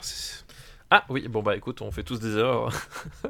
Ah, mais il a l'air. Mais il fait en fait beaucoup de films avec euh, Carlo Gino. Donc, euh, donc Bah si oui, t'as vu un film avec Carlo Gino, il y a des chances que. Oui, oui, ok, il a fait... elle est toujours dedans, quoi. toujours dans les, toujours dans le. Voilà. Exactement. Et, euh, malheureusement, Carlo Gino a été un jour frappé euh, par le- l'infamie, puisqu'elle a joué dans un des pires films de l'histoire. Euh, elle a joué dans quel film? Ah non, alors parce que je crois pas qu'elle ait joué dans, dans Speed Racer, non? Non, c'est Ah, t'es con. Non, non, j'en avais un autre. j'en ai un autre. Non, non, non. euh, J'aurais dû dire un film que tu aimes bien, genre non, Rollerball. Non, elle n'a pas joué dans Rollerball. Elle a joué. Elle a joué dans un film euh, réalisé par euh, un mec que t'adores qui s'appelle Zack Snyder, mais on en reparlera un jour. Euh, putain. Ah oui, d'accord, oui, ok. C'est bon, tu l'as Oui, je remets. Oui, alors tu vois, Ah, Celui-là, je- quand il va passer, je peux vous dire que ça va être un, ça va être un, un carnage. j'avais oublié qu'elle était dedans en fait. Oui, oui, en fait, on l'oublie, hein, mais, euh, mais, mais il reste, il reste d'autres femmes dans ce film. Mais c'est ce que je veux dire, mais, mais peut-être tant mieux pour elle qu'on a oublié qu'elle est dedans. Tu vois, c'est- finalement, elle sortira bon compte. J'espère, hein, j'espère vraiment. Écoute, euh, écoute, ouais, on va le classer alors. On va le classer, effectivement. Jedeskis. Euh... Pom pom pom. Alors je regarde. euh, Je te laisse un peu driver, mais euh, parce que, parce que je, je te fais confiance là-dessus. euh, Est-ce que c'est mieux que The Faculty? Alors moi je trouve ça beaucoup mieux que The Faculty, mais après ça c'est moi. Euh, non, je regarde justement. J'ai essayé d'évacuer The Faculty parce que je, je digère le Mhm. fait qu'il est qu'il est placé euh, D'accord. beaucoup, beaucoup trop haut. Euh, Est-ce que c'est mieux que Didier? Ah non non, c'est moins bien que Didier. C'est moins bien que Didier, d'accord. Alors c'est mieux que. Euh, euh, j'aurais, moi je, mais je trouve ça mieux que Backdraft, tu vois. Euh, Backdraft. oh. Écoute, tu es mon Virgile. Tu me guides à travers, euh, à travers ça. le Styx. Euh, entre. Backdraft et le dernier des Mohicans? Mohican, ouais, écoute, vendu. Allez. Très bien. Écoute, euh, je pense que si, si le Daniel de l'autre époque avait, avait fait ce stop, euh, il aurait été complètement différent. Je pense aussi. Et écoute, on a tous nos, Ah bah, euh, nos crushs. on- on- voilà, on ne, on ne condamne pas, on constate. Merci, merci à. Oui, on constate. Je constate. Et je te propose une autre liste, mon gars. Ah bah, écoute, Et c'est une liste qui nous a été envoyée en 2018. Et tu sais quoi? Elle était visionnaire. Ah oui, Ouais, c'est une liste qui nous avait été envoyée. Alors, j'ai que son nom euh, complet, donc je vais mettre son nom complet. C'est Mathias Guillot. Merci à toi, Guy. Mathias. merci à toi, Mathias Guillaume. Et c'est une liste qui s'appelle L'Angleterre à travers le temps. Ah C'est c'est notre manière de marquer le coup. On remercie. Et on remercie aussi euh, euh, Mathias qui est patriote. Enfin, j'espère qu'il l'est toujours. J'espère Bah qu'il oui. l'est toujours parce que c'est grâce à lui qu'on peut continuer ça. Donc Tout à merci, fait, à- tout à merci Mathias. Merci à Mathias et, et aux autres patriotes, du coup. Bah ouais. Euh, et t'as vu, on a tenu la première heure, ça y est, on l'a dit en, en presque en première heure. c'est ça, on a presque réussi. Je dit, le- pour le prochain, faut, faut, essayer, faut essayer de faire mieux. Euh, et le, donc l'Angleterre à travers le temps. Alors, il y a un film qu'on a déjà classé. D'accord, C'est Au nom du père de Jim Sheridan, d'accord, tout à fait, oui. qui est un très bon film. Qui est un très bon film, effectivement. Qui est, 38, qui est 38e chez nous. Qui ne donne pas une image très reluisante de l'Angleterre. Alors, Attention. Accroche-toi, les autres films sont pas. sont, Sont pas. C'est pas ouf. C'est pas. Je sais pas. c'est- quoi Il y a débat. Il y a débat, voilà. Je- c'est pas l'image de l'Angleterre que tu auras après avoir regardé The Crown, par exemple. Non, non. Le deuxième film de sa liste est un, et on peut le dire un classique des années 90. C'est The Full Monty de Peter Ah. Cataneo. Eh bah oui, on a toujours pas fait... Ah, on n'a pas fait ce Full Monty. Non, non, on n'a pas fait Full. Monty. Euh, bah oui, The Full Monty, donc euh, un film qui prend, euh, comment dire, un peu le à revers le, la, le, le- le sous-genre du film social britannique, puisque c'est un, bon, ce qu'on peut appeler le film Ken Loach, hein, voilà, je, je crois. Et, je- et- et on rigole des films Ken Loach, mais ils sont, mais ils- quand ils touchent juste les films Ken Loach, Oui, voilà. En fait, je, je sais pas si vous avez vu le dernier là sur les livreurs euh, Amazon là, mais euh, enfin je sais pas même pas si c'est le dernier, mais euh, putain mais genre ça m'a, ouais c'est un film qui m'a qui m'a bouleversé moi. Non, mais c'est- effectivement, on, on- en rigole, mais c'est vrai que euh, voilà, c'est un réalisateur avec un, un, un style très tellement fort et un, un, un regard tellement particulier et tellement et tellement unique, Et toujours quelque chose de pesant à dire, voilà, qui, qui parce qu'il en- doit mettre l'index sur quelque chose qui ne va pas de sa société. Voilà, et, et en fait, du coup, Ken Loach, en fait, ça fait partie de ces réalisateurs où globalement, ils- ils ont un style à part entière, en fait. Euh, et du coup, par, par extension, dès que, dès que tu, tu penses à film social anglais, parce que c'est pas le seul à en faire, hein, euh, mais dès que tu penses à film social anglais, c'est forcément le premier nom qui te vient en tête parce que c'est le pape de la discipline, quoi. Donc voilà, Euh, ce qui, n'enlève effectivement rien à ses réussites, mais voilà. Donc il prend un peu le contre-pied justement du cinéma Ken Loach, c'est-à-dire que euh, c'est un film qui va euh, s'intéresser à, à l'Angleterre, euh, à l'Angleterre du bas, c'est-à-dire à, à des, à des chômeurs, ils sont chômeurs, euh, voilà, des chômeurs de toute origine, parmi lesquels euh, on a l'acteur qui jouait Francis Be- Begbie dans, dans comment s'appelle, dans Trainspotting, donc c'est Robert Carlyle. Robert voilà. Carlyle, qui est l'acteur le, plus connu du, du Voilà, lot. c'est- l'acteur le, plus- le plus connu du lot. Et, et précisons-le, écossais. Oui. ça, ça a son petite importance. Ça, a son- ça a son importance, effectivement. Euh, voilà, donc et je va- crois que et je crois que dans le film, il joue quelqu'un d'origine écossaise. je crois que oui. Alors vu l'accent, Enfin, il le cache pas. Enfin, tu Voilà, peux pas. Enfin, c'est ce voilà. pas c'est pas mentionné. Enfin, je, je sais plus si c'est mentionné et dans mon souvenir, c'est pas spécialement utilisé dans l'intrigue, mais en tout cas, vu son accent, il y a aucun doute qu'il soit qu'il soit qu'il soit pas qu'il soit pas de de de, de l'Angl- de l'Angleterre euh, voilà euh, londonienne. Et donc du coup Ça voilà. me donne envie d'imiter euh, Sean Connery, mais je me retiens parce que je me retiens.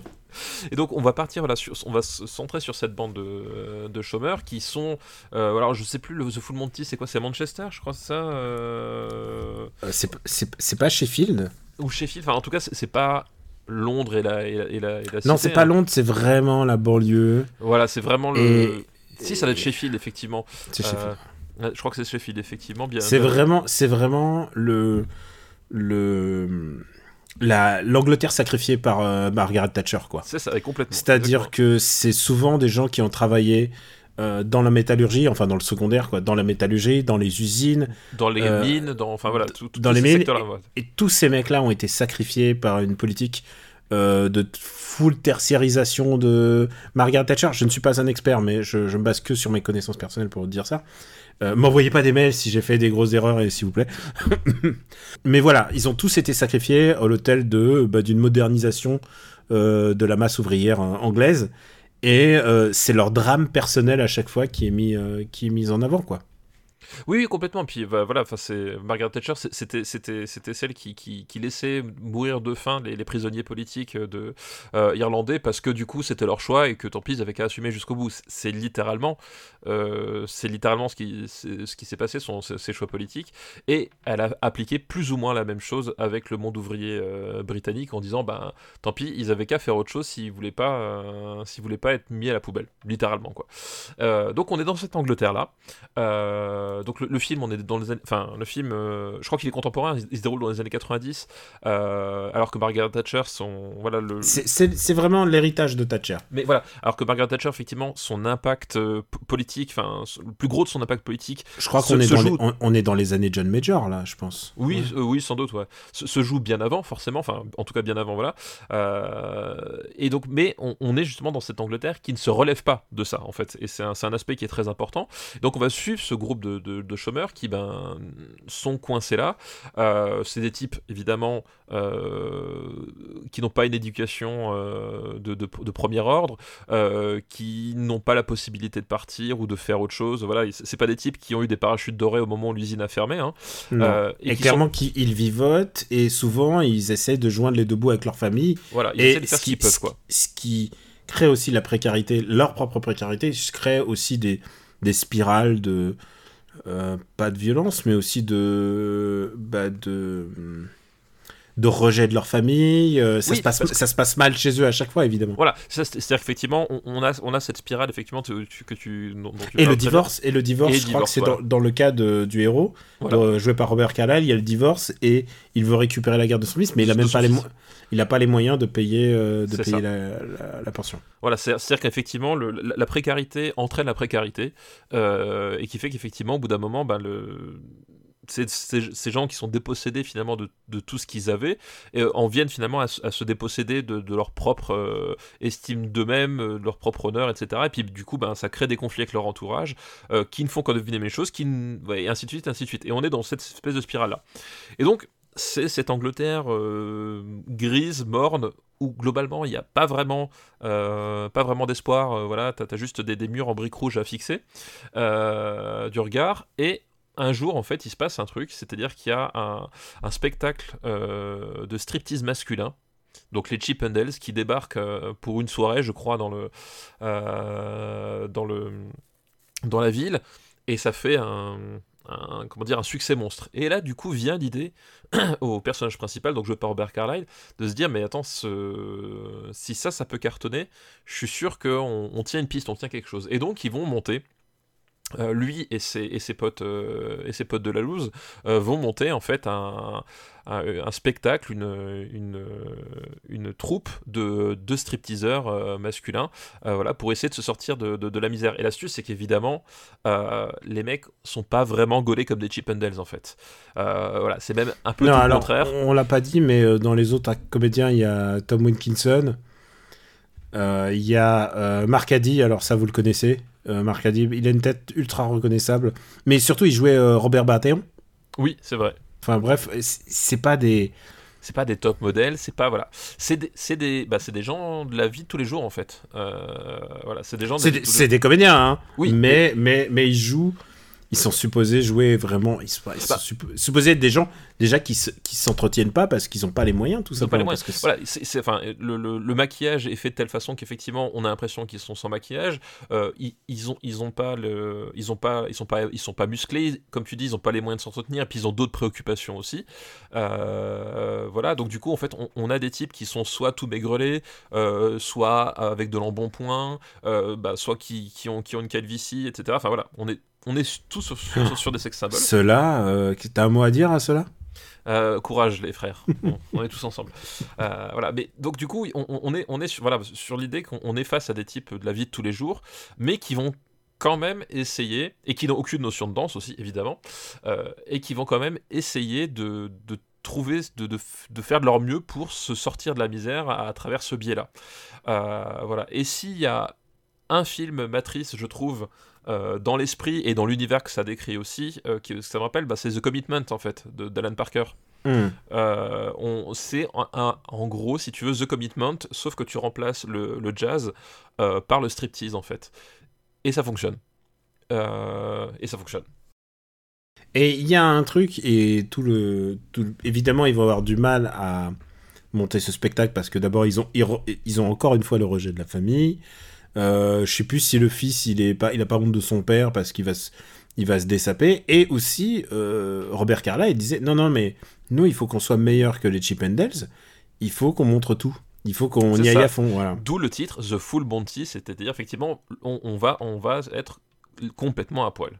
Euh, il y a la scène finale où ils se ils se bah, ils font leur, leur spectacle sur je crois que c'est Tom Jones hein, c'est ouais il me semble ouais. You Can Leave Your Hat On mais Enfin, je sais pas la scène la plus, la plus connue. Euh, puisque la scène la plus connue, c'est celle avec Hot Stuff. Voilà, et la scène la plus connue, c'est Hot Stuff. Avec Donna Summer. Donna Summer, où ils sont dans un bureau de, bah, de la NPE, mais ça, fait, ça. ça, me fait passer pour un vieux. On dit comment déjà C'est maintenant, c'est Pôle emploi. Non, c'est plus Pôle emploi, c'est pas. C'est France Emploi. C'est c'est sérieux? Mais oui, je crois. Non, non, Ah je... ouais, non, non, ok, ouais, d'accord. attends, attends, il y a... eh, Mais moi j'ai l'habitude de Non, dire ANPE parce Daniel- que c'est comme ça que j'ai toujours dit, mais je dis carte orange. Écoute, je suis comme ça. Daniel, je, je- je sais que tu, tu, tu as, tu, tu as, tu as l'habitude d'être un peu critique envers nos, nos dirigeants qui, qui pourtant ne déméritent pas. Euh, Il y a des gens qui ont des idées. Et dans les idées qu'ils ont eues, ils ont rebaptisé Pôle emploi en France Emploi. Eh ouais, tu sais que eh ça a dû coûter des millions ce truc. Et je, et je pense que c'est un rebranding qui a dû coûter des millions euh, et qui n'a aidé personne. Ah, ça c'est sûr. Euh, bref. Enfin, je veux Euh, dire, je veux pas, je veux pas partir perdant, mais je pense que oui. Non, non, alors c'est pas. euh, non, je- Mais on va arrêter d'en parler, sinon je vais encore m'énerver. Mais euh, bref, effectivement, voilà, la, la scène culte, c'est la scène où ils, ils font tous la queue à l'agence pour l'emploi, qu'il y a du Donna Summer qui pulse en fait dans le. dans, dans le. dans le. Dans dans, dans l'auditoire et en fait du coup ils- ils- leur corps en fait se met en mouvement automatiquement en fait Parce qu'ils ont tellement l'habitude de répéter que tout d'un coup, c'est euh, c'est comme s'ils répétaient et ils font des petits mouvements et tout ça. Et ça, ouais. Et- et, ils finissent et- par le il faire faut- synchro etc enfin voilà c'est un espèce de moment de grâce en fait quoi. Il faut le dire, c'est vraiment une chouette scène. Ah, la scène, elle est géniale. Mais alors, moi, c'est un film que j'aime énormément parce que euh, déjà, la, la bande-son, elle est mortelle.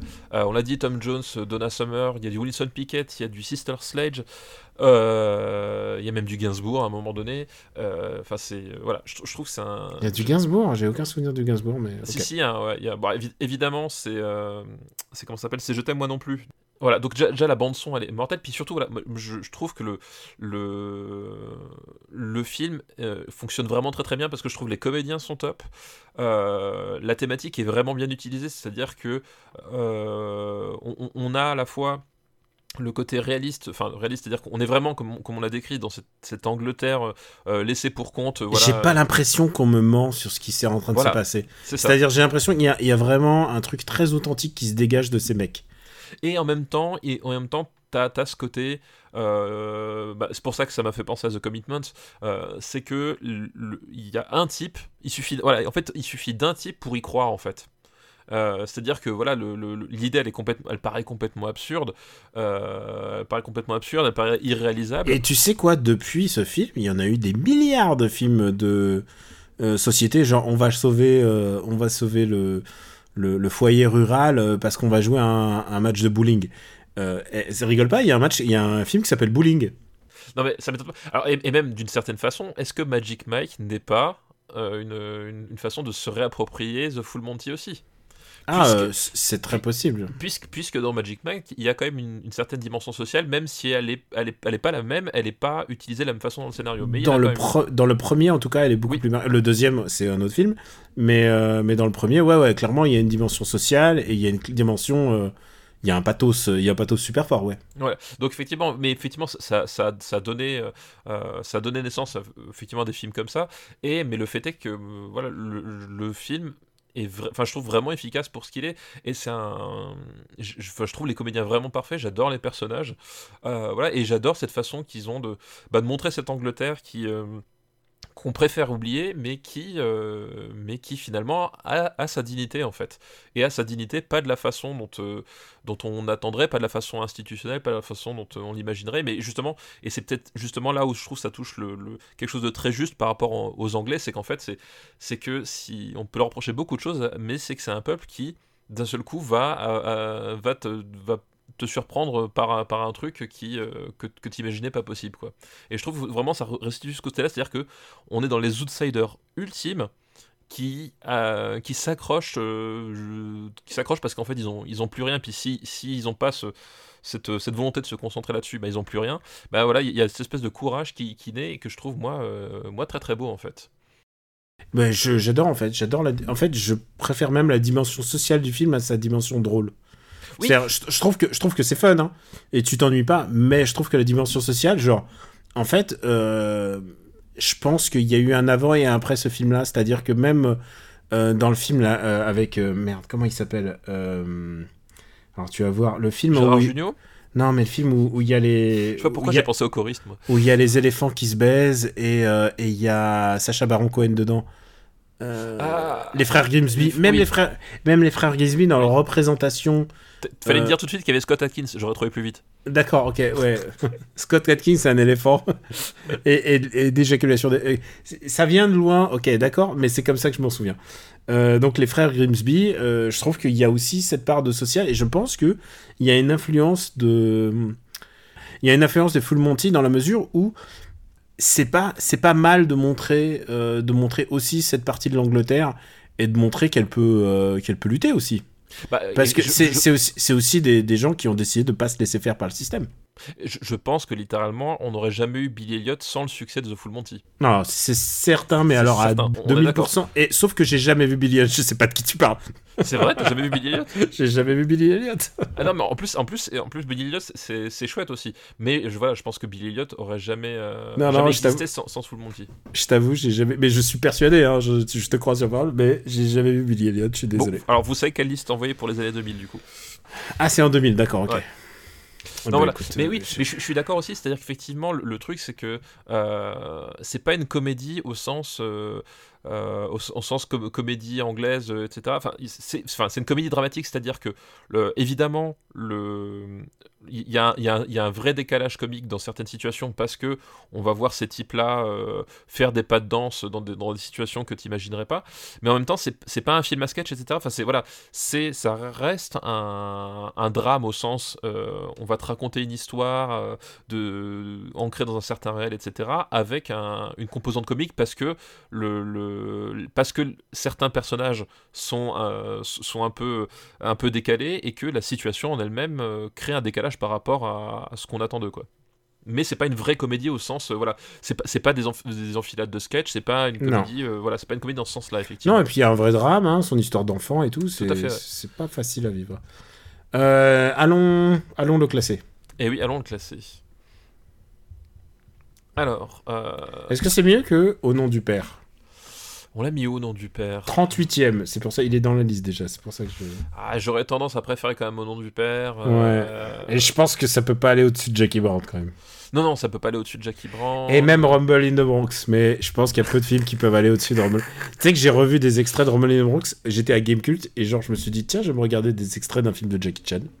Euh, C'est tombé sur Rumble in the Bronx. Qu'est-ce Bah, que tu- j'adore ce film. tu vois, moi, je le mettrais. Euh, je vois euh, Will Hunting, Little Odessa.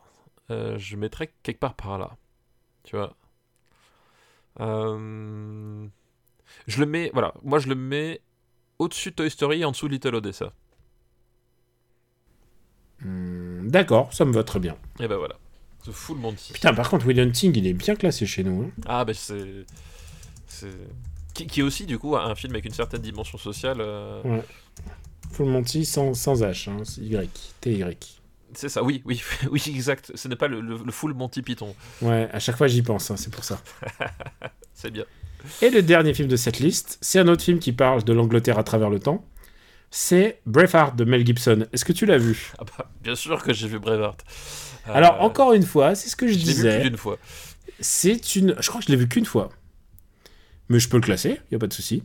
Mais euh, je crois que c'est encore un film qui parle de l'Angleterre dans un autre. euh, d'une autre manière.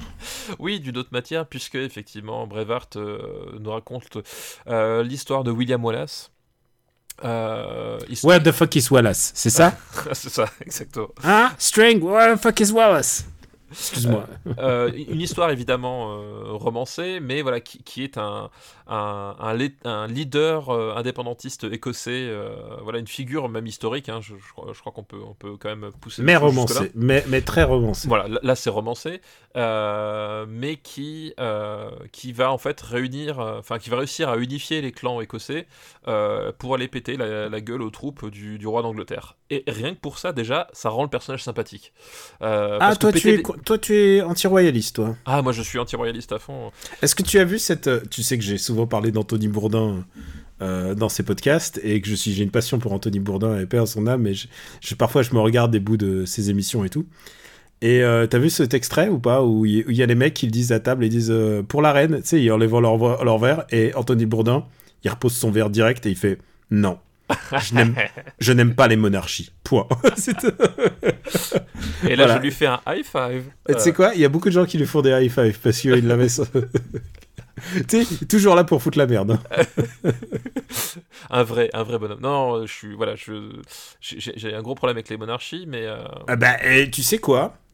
C'est une manière de choisir des, des souverains, qui, des, di- enfin des PDG, des directeurs, des, des chefs de, des chefs d'État, de manière absolument illégitime. C'est-à-dire, la, la plus illégitime, c'est-à-dire qu'effectivement, c'est-à-dire que c'est ton enfant. Voilà, point. C'est ça, c'est- c'est-à-dire qu'effectivement, beaucoup de gens euh, disent euh, oui, mais regardez, euh, en France, est-ce qu'à un moment donné, le président ne s'arroge pas les mêmes droits que certains souverains?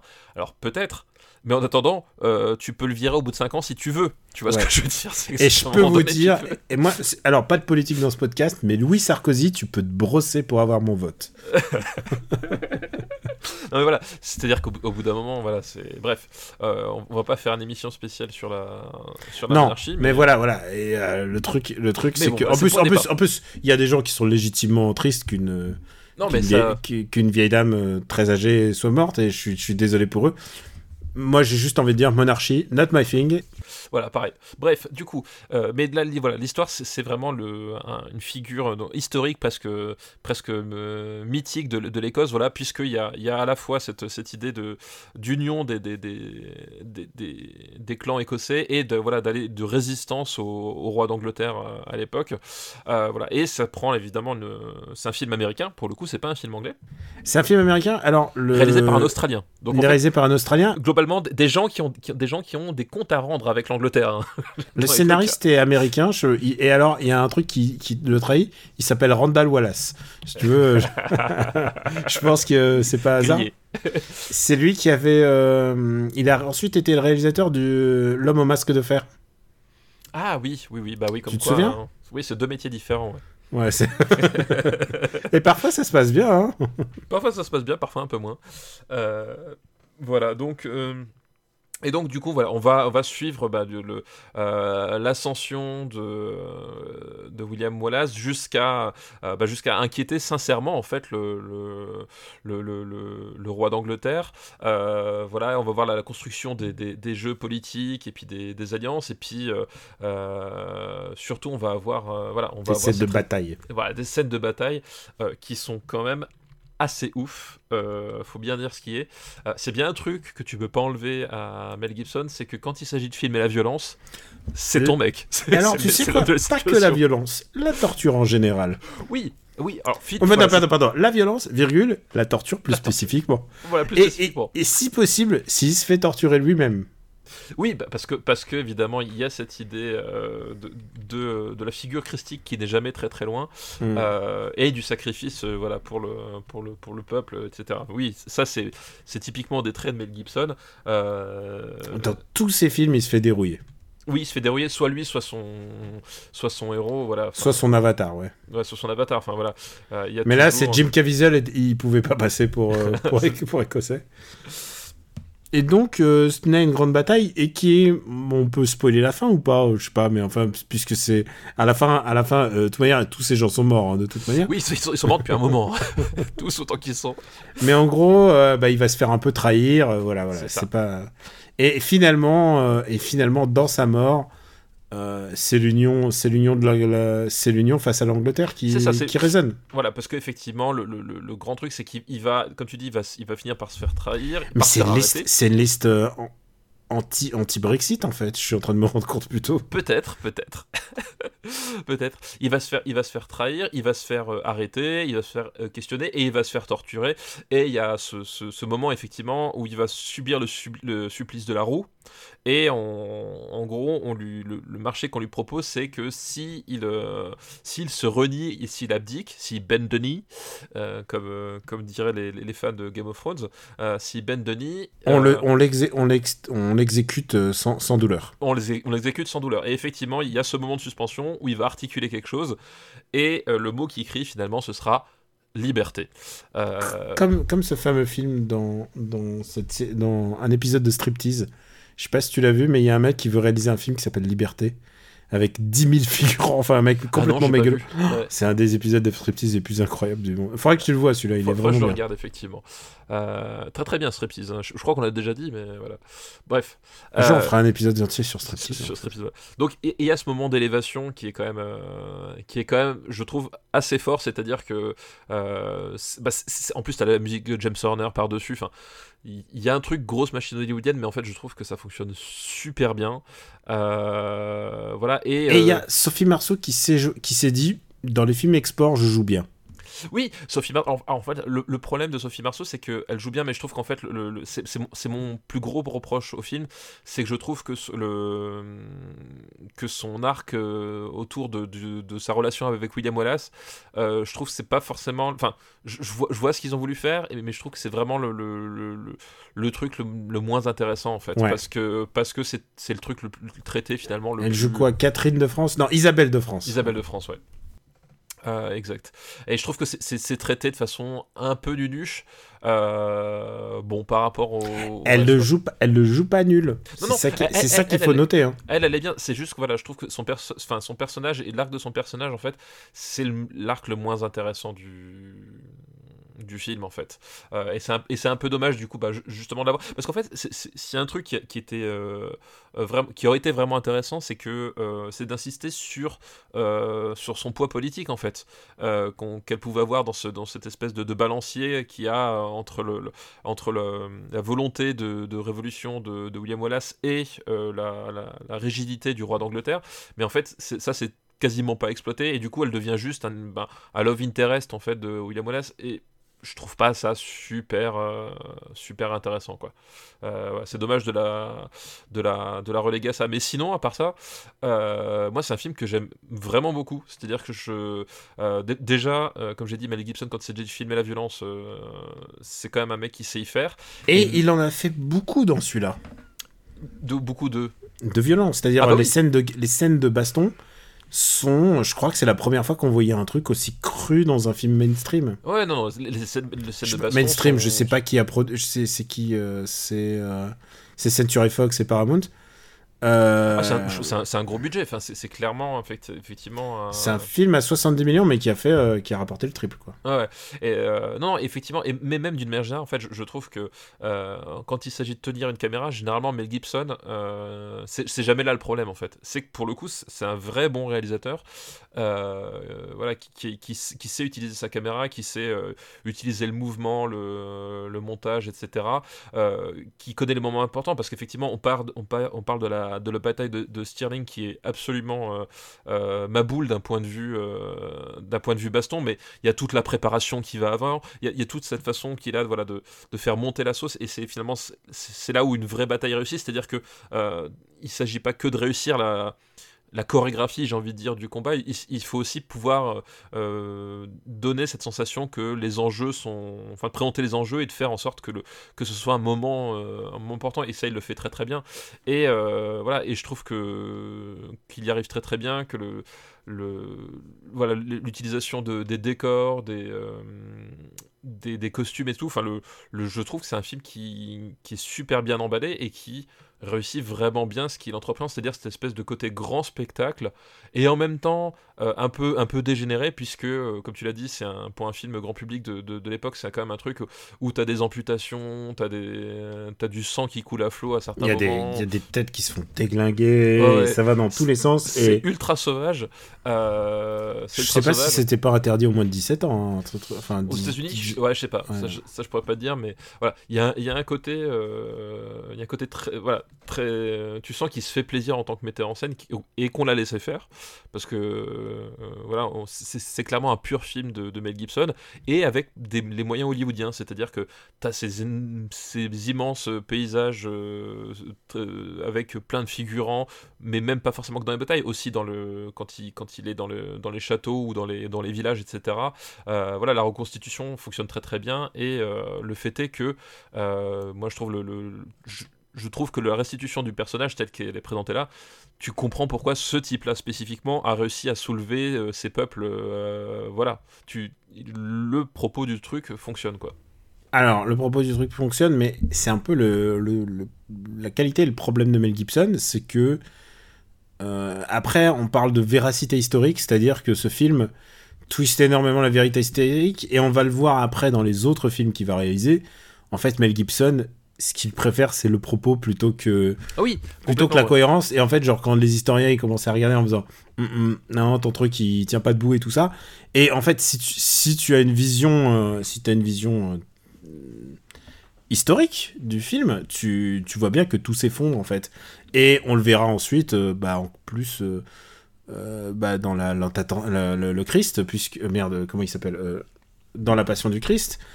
Euh, la passion... En fait, oui, oui euh, il, il abandonne toute l'humanité du, du, du personnage pour, pour, pour son propos qui est un film de torture et voilà, il, il souffre pour nous. Oui, mais, mais, mais, mais, là, là le, truc, c'est qu'effectivement, euh, il arrive à garder cet équilibre-là. C'est-à-dire qu'effectivement, d'un point de vue historique, euh, c'est pas un film qui est rigoureux historiquement.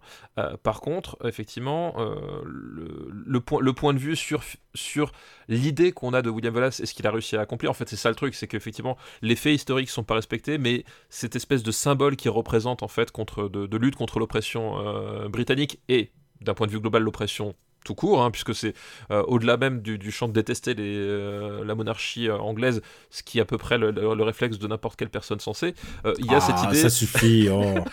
il y a aussi cette idée de, voilà, de, de, de, de, fable contre- sur la lutte contre, contre l'oppression. Donc il y a cette idée-là qui, qui, qui- qui garde, mais le, le personnage et les personnages, en fait, ont conservent leur humanité, c'est-à-dire que le, William Wallace qui, pro- qui propose effectivement n'est pas dépossédé de, sa nature et même de sa, bonté que comme, le Christ dans sa, passion où effectivement c'est un, truc très désincarné et, euh, et qui du coup devient très très bête en fait. Là c'est pas le cas. Ce que je veux dire, c'est que c'est dans ce film-là que tu vois complètement le pattern du, du mec qui va devenir fou. Ah oui non mais C'est-à-dire, c'est qu'à c'est pas que à force de se torturer et tout ça, c'est que c'est un mec qui a vraiment une idéologie et il veut le montrer à travers ses cinémas, son- avec son, à travers son cinéma. Et d'ailleurs, euh, son film suivant, euh, c'est pas, c'est la Passion du Christ, quoi. C'est, euh, enfin, enfin, il va se radicaliser dans ce sens-là. Oui, bien sûr, effectivement, non, mais il, perd, perd- un peu les, les, les pédales euh, par la suite, mais là, je trouve que, en, en même temps, après, il va les récupérer aussi, parce qu'il il a fait d'autres films par la suite que je trouve euh, assez fabuleux, et qui sont hyper intéressants, même par rapport justement à son, à son aspect radical, parce qu'on voilà, on, parle d'aspect radical, mais pour ceux qui savent pas forcément euh, euh, qui est Mel Gibson euh, au-delà d'être Martin Riggs, c'est que en fait, il, il- est partisan, enfin, il, il adhère en fait à une, à une église fondamentaliste avec des idées quand même très très très arrêtées. Et voilà, il a en fait pas de la réputation, c'est un, c'est un énorme rigoriste en fait dans, dans la vraie vie, à tel point qu'effectivement, il a eu beaucoup de problèmes avec pas mal de, de- de gens à Hollywood parce que euh, voilà, il est il était tombé dans un certain fanatisme. Euh, Euh, D'un certain fanatisme, sans parler de, de, de- enfin, je veux dire, euh, homophobie. Oui, euh, non, mais voilà, mais avec tout ce qu'il y a mis- misogynie. euh, Enfin, je veux dire, il a frappé, il a frappé ses femmes. Euh, tout voilà. à fait, ouais. Et, Donc, et, antisémi- et antisémitisme, à ce qui paraît. Et, Mais- et- anti- antisémitisme là-dedans. Effectivement, c'est parce que, euh, voilà, encore une fois, enfin, beaucoup de choses en tout cas. euh, alors, je sais pas l'histoire de la poule et de l'œuf, Et hein, mais et- il y a aussi, c'est aussi beaucoup lié à sa, à sa foi, mais aussi Voilà. à sa consommation de l'alcool, à sa. Enfin voilà. Ouais, c'est pour ça que je dis, ouais, je, je sais pas qui, qui, qui est la poule et qui est l'œuf dans, dans cette histoire, mais effectivement, ça accompagne effectivement cette, cette, cette vision extrêmement rigoriste, euh, fondamentaliste et, et régressive en fait finalement de, de, de la, de la foi de la, de la foi chrétienne, euh, avec tous ces tous ces travers là qui, qui, qui, qui ont qui ont émergé ou en tout cas qui sont accentués. Enfin voilà.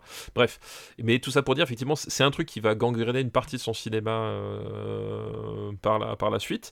Sauf que voilà, sauf que là évidemment il, aborde pas directement la question de la, chrétienté. Euh, donc déjà on, on passe à côté du problème. Donc du coup ouf, Ouf. voilà. Euh, Voilà, dé- ouf. Déjà, ça veut dire que ce film-là est à peu près sauf. voilà. Et, Au moins sur a- ce point. Voilà, au moins sur ce point. Et on a, voilà, comme je dis, moi je trouve une, fable très réussie sur, euh, euh, sur l'idée de la, liberté, de l'oppression, euh, liberté de l'oppression et du prix à payer pour, pour ce genre de choses. Quoi. Et je trouve que c'est un film qui a un vrai souffle épique, qui, a, voilà, qui, a, qui a des personnages vraiment, vraiment intéressants et encore une fois qui est mis en image quand même, mis en image et en musique de façon assez, assez fabuleuse. Quoi. Euh, écoute, moi je trouve que c'est un, c'est un bon film, mais, mais ce qu'il va faire ensuite, je, je, je comprends exactement le. Je vois ce film aussi comme l'origine du mal en lui, tu vois. Ouais, mais est-ce que quand tu lis Batman Returns, tu en veux à Frank Miller pour ce qu'il va faire par la suite? Ah, t'as un bon point. Eh, tu vois? T'as vu, je sais trouver les arguments. C'est un bon point. Non, mais t'aurais pu dire Céline ou qu'on a déjà utilisé on- ou on Frank. Miller. Ouais. Oui, on allait un peu le en débat plus, parce que bon, Céline, bon, euh, T'as t'as sorti. ah, Frank Miller, c'est autre chose. Frank Miller, voilà, là on cause quoi. Euh, Est-ce que c'est est -ce c'est pas le Batman Returns de, euh, de Mel Gibson? Quand tu vois quelqu'un qui bascule, toujours tu, dans son travail précédent, tu essaies de chercher la racine de la racine. Et je, et je pense que on peut voir, on peut voir quand même des grandes lignes de son, Oui, on peut, de on, son délirium là-dedans aussi. hein. on peut mais, mais en même temps, justement, quand tu vois le film en 95, euh, quand tu vois le film en 95 Dans- et que tu, peux, tu peux que te moquer en te disant haha il se torture encore. Voilà, c'est vrai, Oui, c'est voilà, vrai que voilà, il n'y a pas il y a pas de fondamentalisme religieux encore. pas Et fondamentalisme. et tu l'as bien rappelé, hein, c'est un c'est un vrai fondamentalisme religieux. Genre pour lui, il tuerait le pape de ses propres mains hein, parce que le pape le pape n'est pas assez radical pour n'est lui. pas assez radical pour lui, Mm. exactement. Donc euh, effectivement, là, là, là, tu, quand tu vois le film, enfin quand tu prends le film euh, dans le, en, tout cas dans le, à ce moment-là, et même comparé à ce qu'il avait avant, c'est-à-dire qu'effectivement tout, tout cet aspect de la personnalité de Mel Gibson, c'est un truc dont on n'avait pas conscience à l'époque et qui était peut-être pas aussi installé, je sais pas. Euh, voilà, mais en tout cas, c'est quand tu vois le, le film là-dedans, c'est pas le sujet, c'est pas présent, et effectivement. Quand tu le regardes a posteriori, tu peux dire oui, effectivement, il y a déjà une partie des trucs qui vont, une partie des schémas, en tout cas des schémas narratifs euh, et de et, et obsessionnels qui vont qui commencent à s'installer là. Euh, voilà. Après, est-ce que euh, est-ce qu'il aurait pu évoluer vers vers quelque chose, quelque chose de moins radical par la par la suite, peut-être.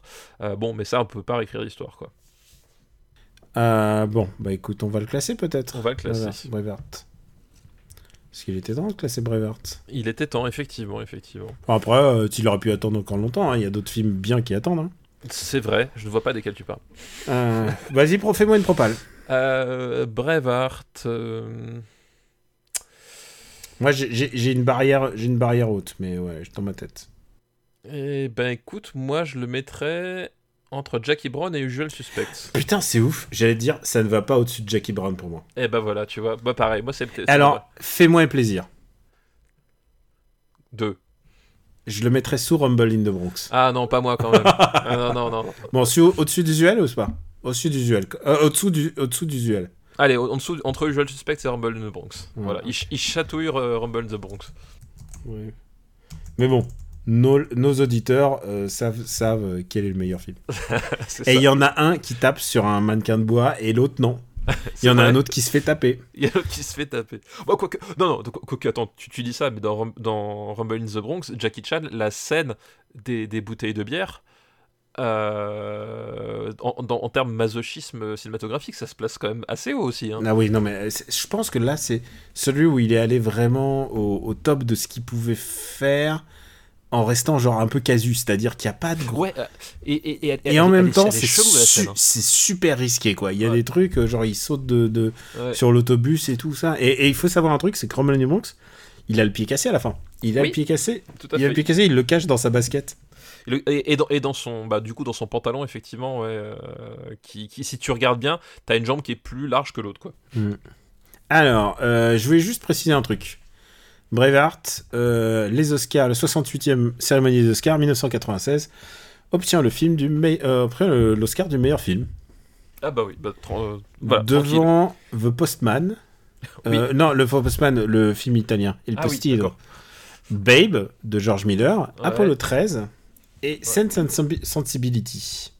D'accord. C'est à l'époque où il n'y avait, euh, il n'y avait que 5 films. Tu sais, C'était pas mal, hein, cette époque. Oui, ouais, Aujourd'hui, il a- Mel- tout le monde est nommé. Hop là, voilà, c'est c'est réglé. Alors, euh, Michael Radford pour The Postman, Mike Figgis pour Living Las Vegas, Tim Robbins pour Dead Man Walking, Chris Noonan pour Babe, ou euh, Mel Gibson. Ben, c'est Mel Gibson qui gagne. C'est Mel Gibson qui gagne, effectivement. On parle du premier Babe. hein, Il est produit par George Miller, mais il n'est pas réalisé par George Ouais, les produits, effectivement, c'est ça. euh, Meilleur acteur, c'est Nicolas Cage, Living Las Vegas, dont on a parlé dans un épisode précédent. Tout à fait, il n'y a pas si longtemps. Ouais. Euh, meilleure actrice, c'est Dead Man Walking, euh, Suzanne Sarandon, qui le ship à Elizabeth Shue, mais aussi à Sharon Stone dans Casino et Meryl Streep dans Route pour Madison.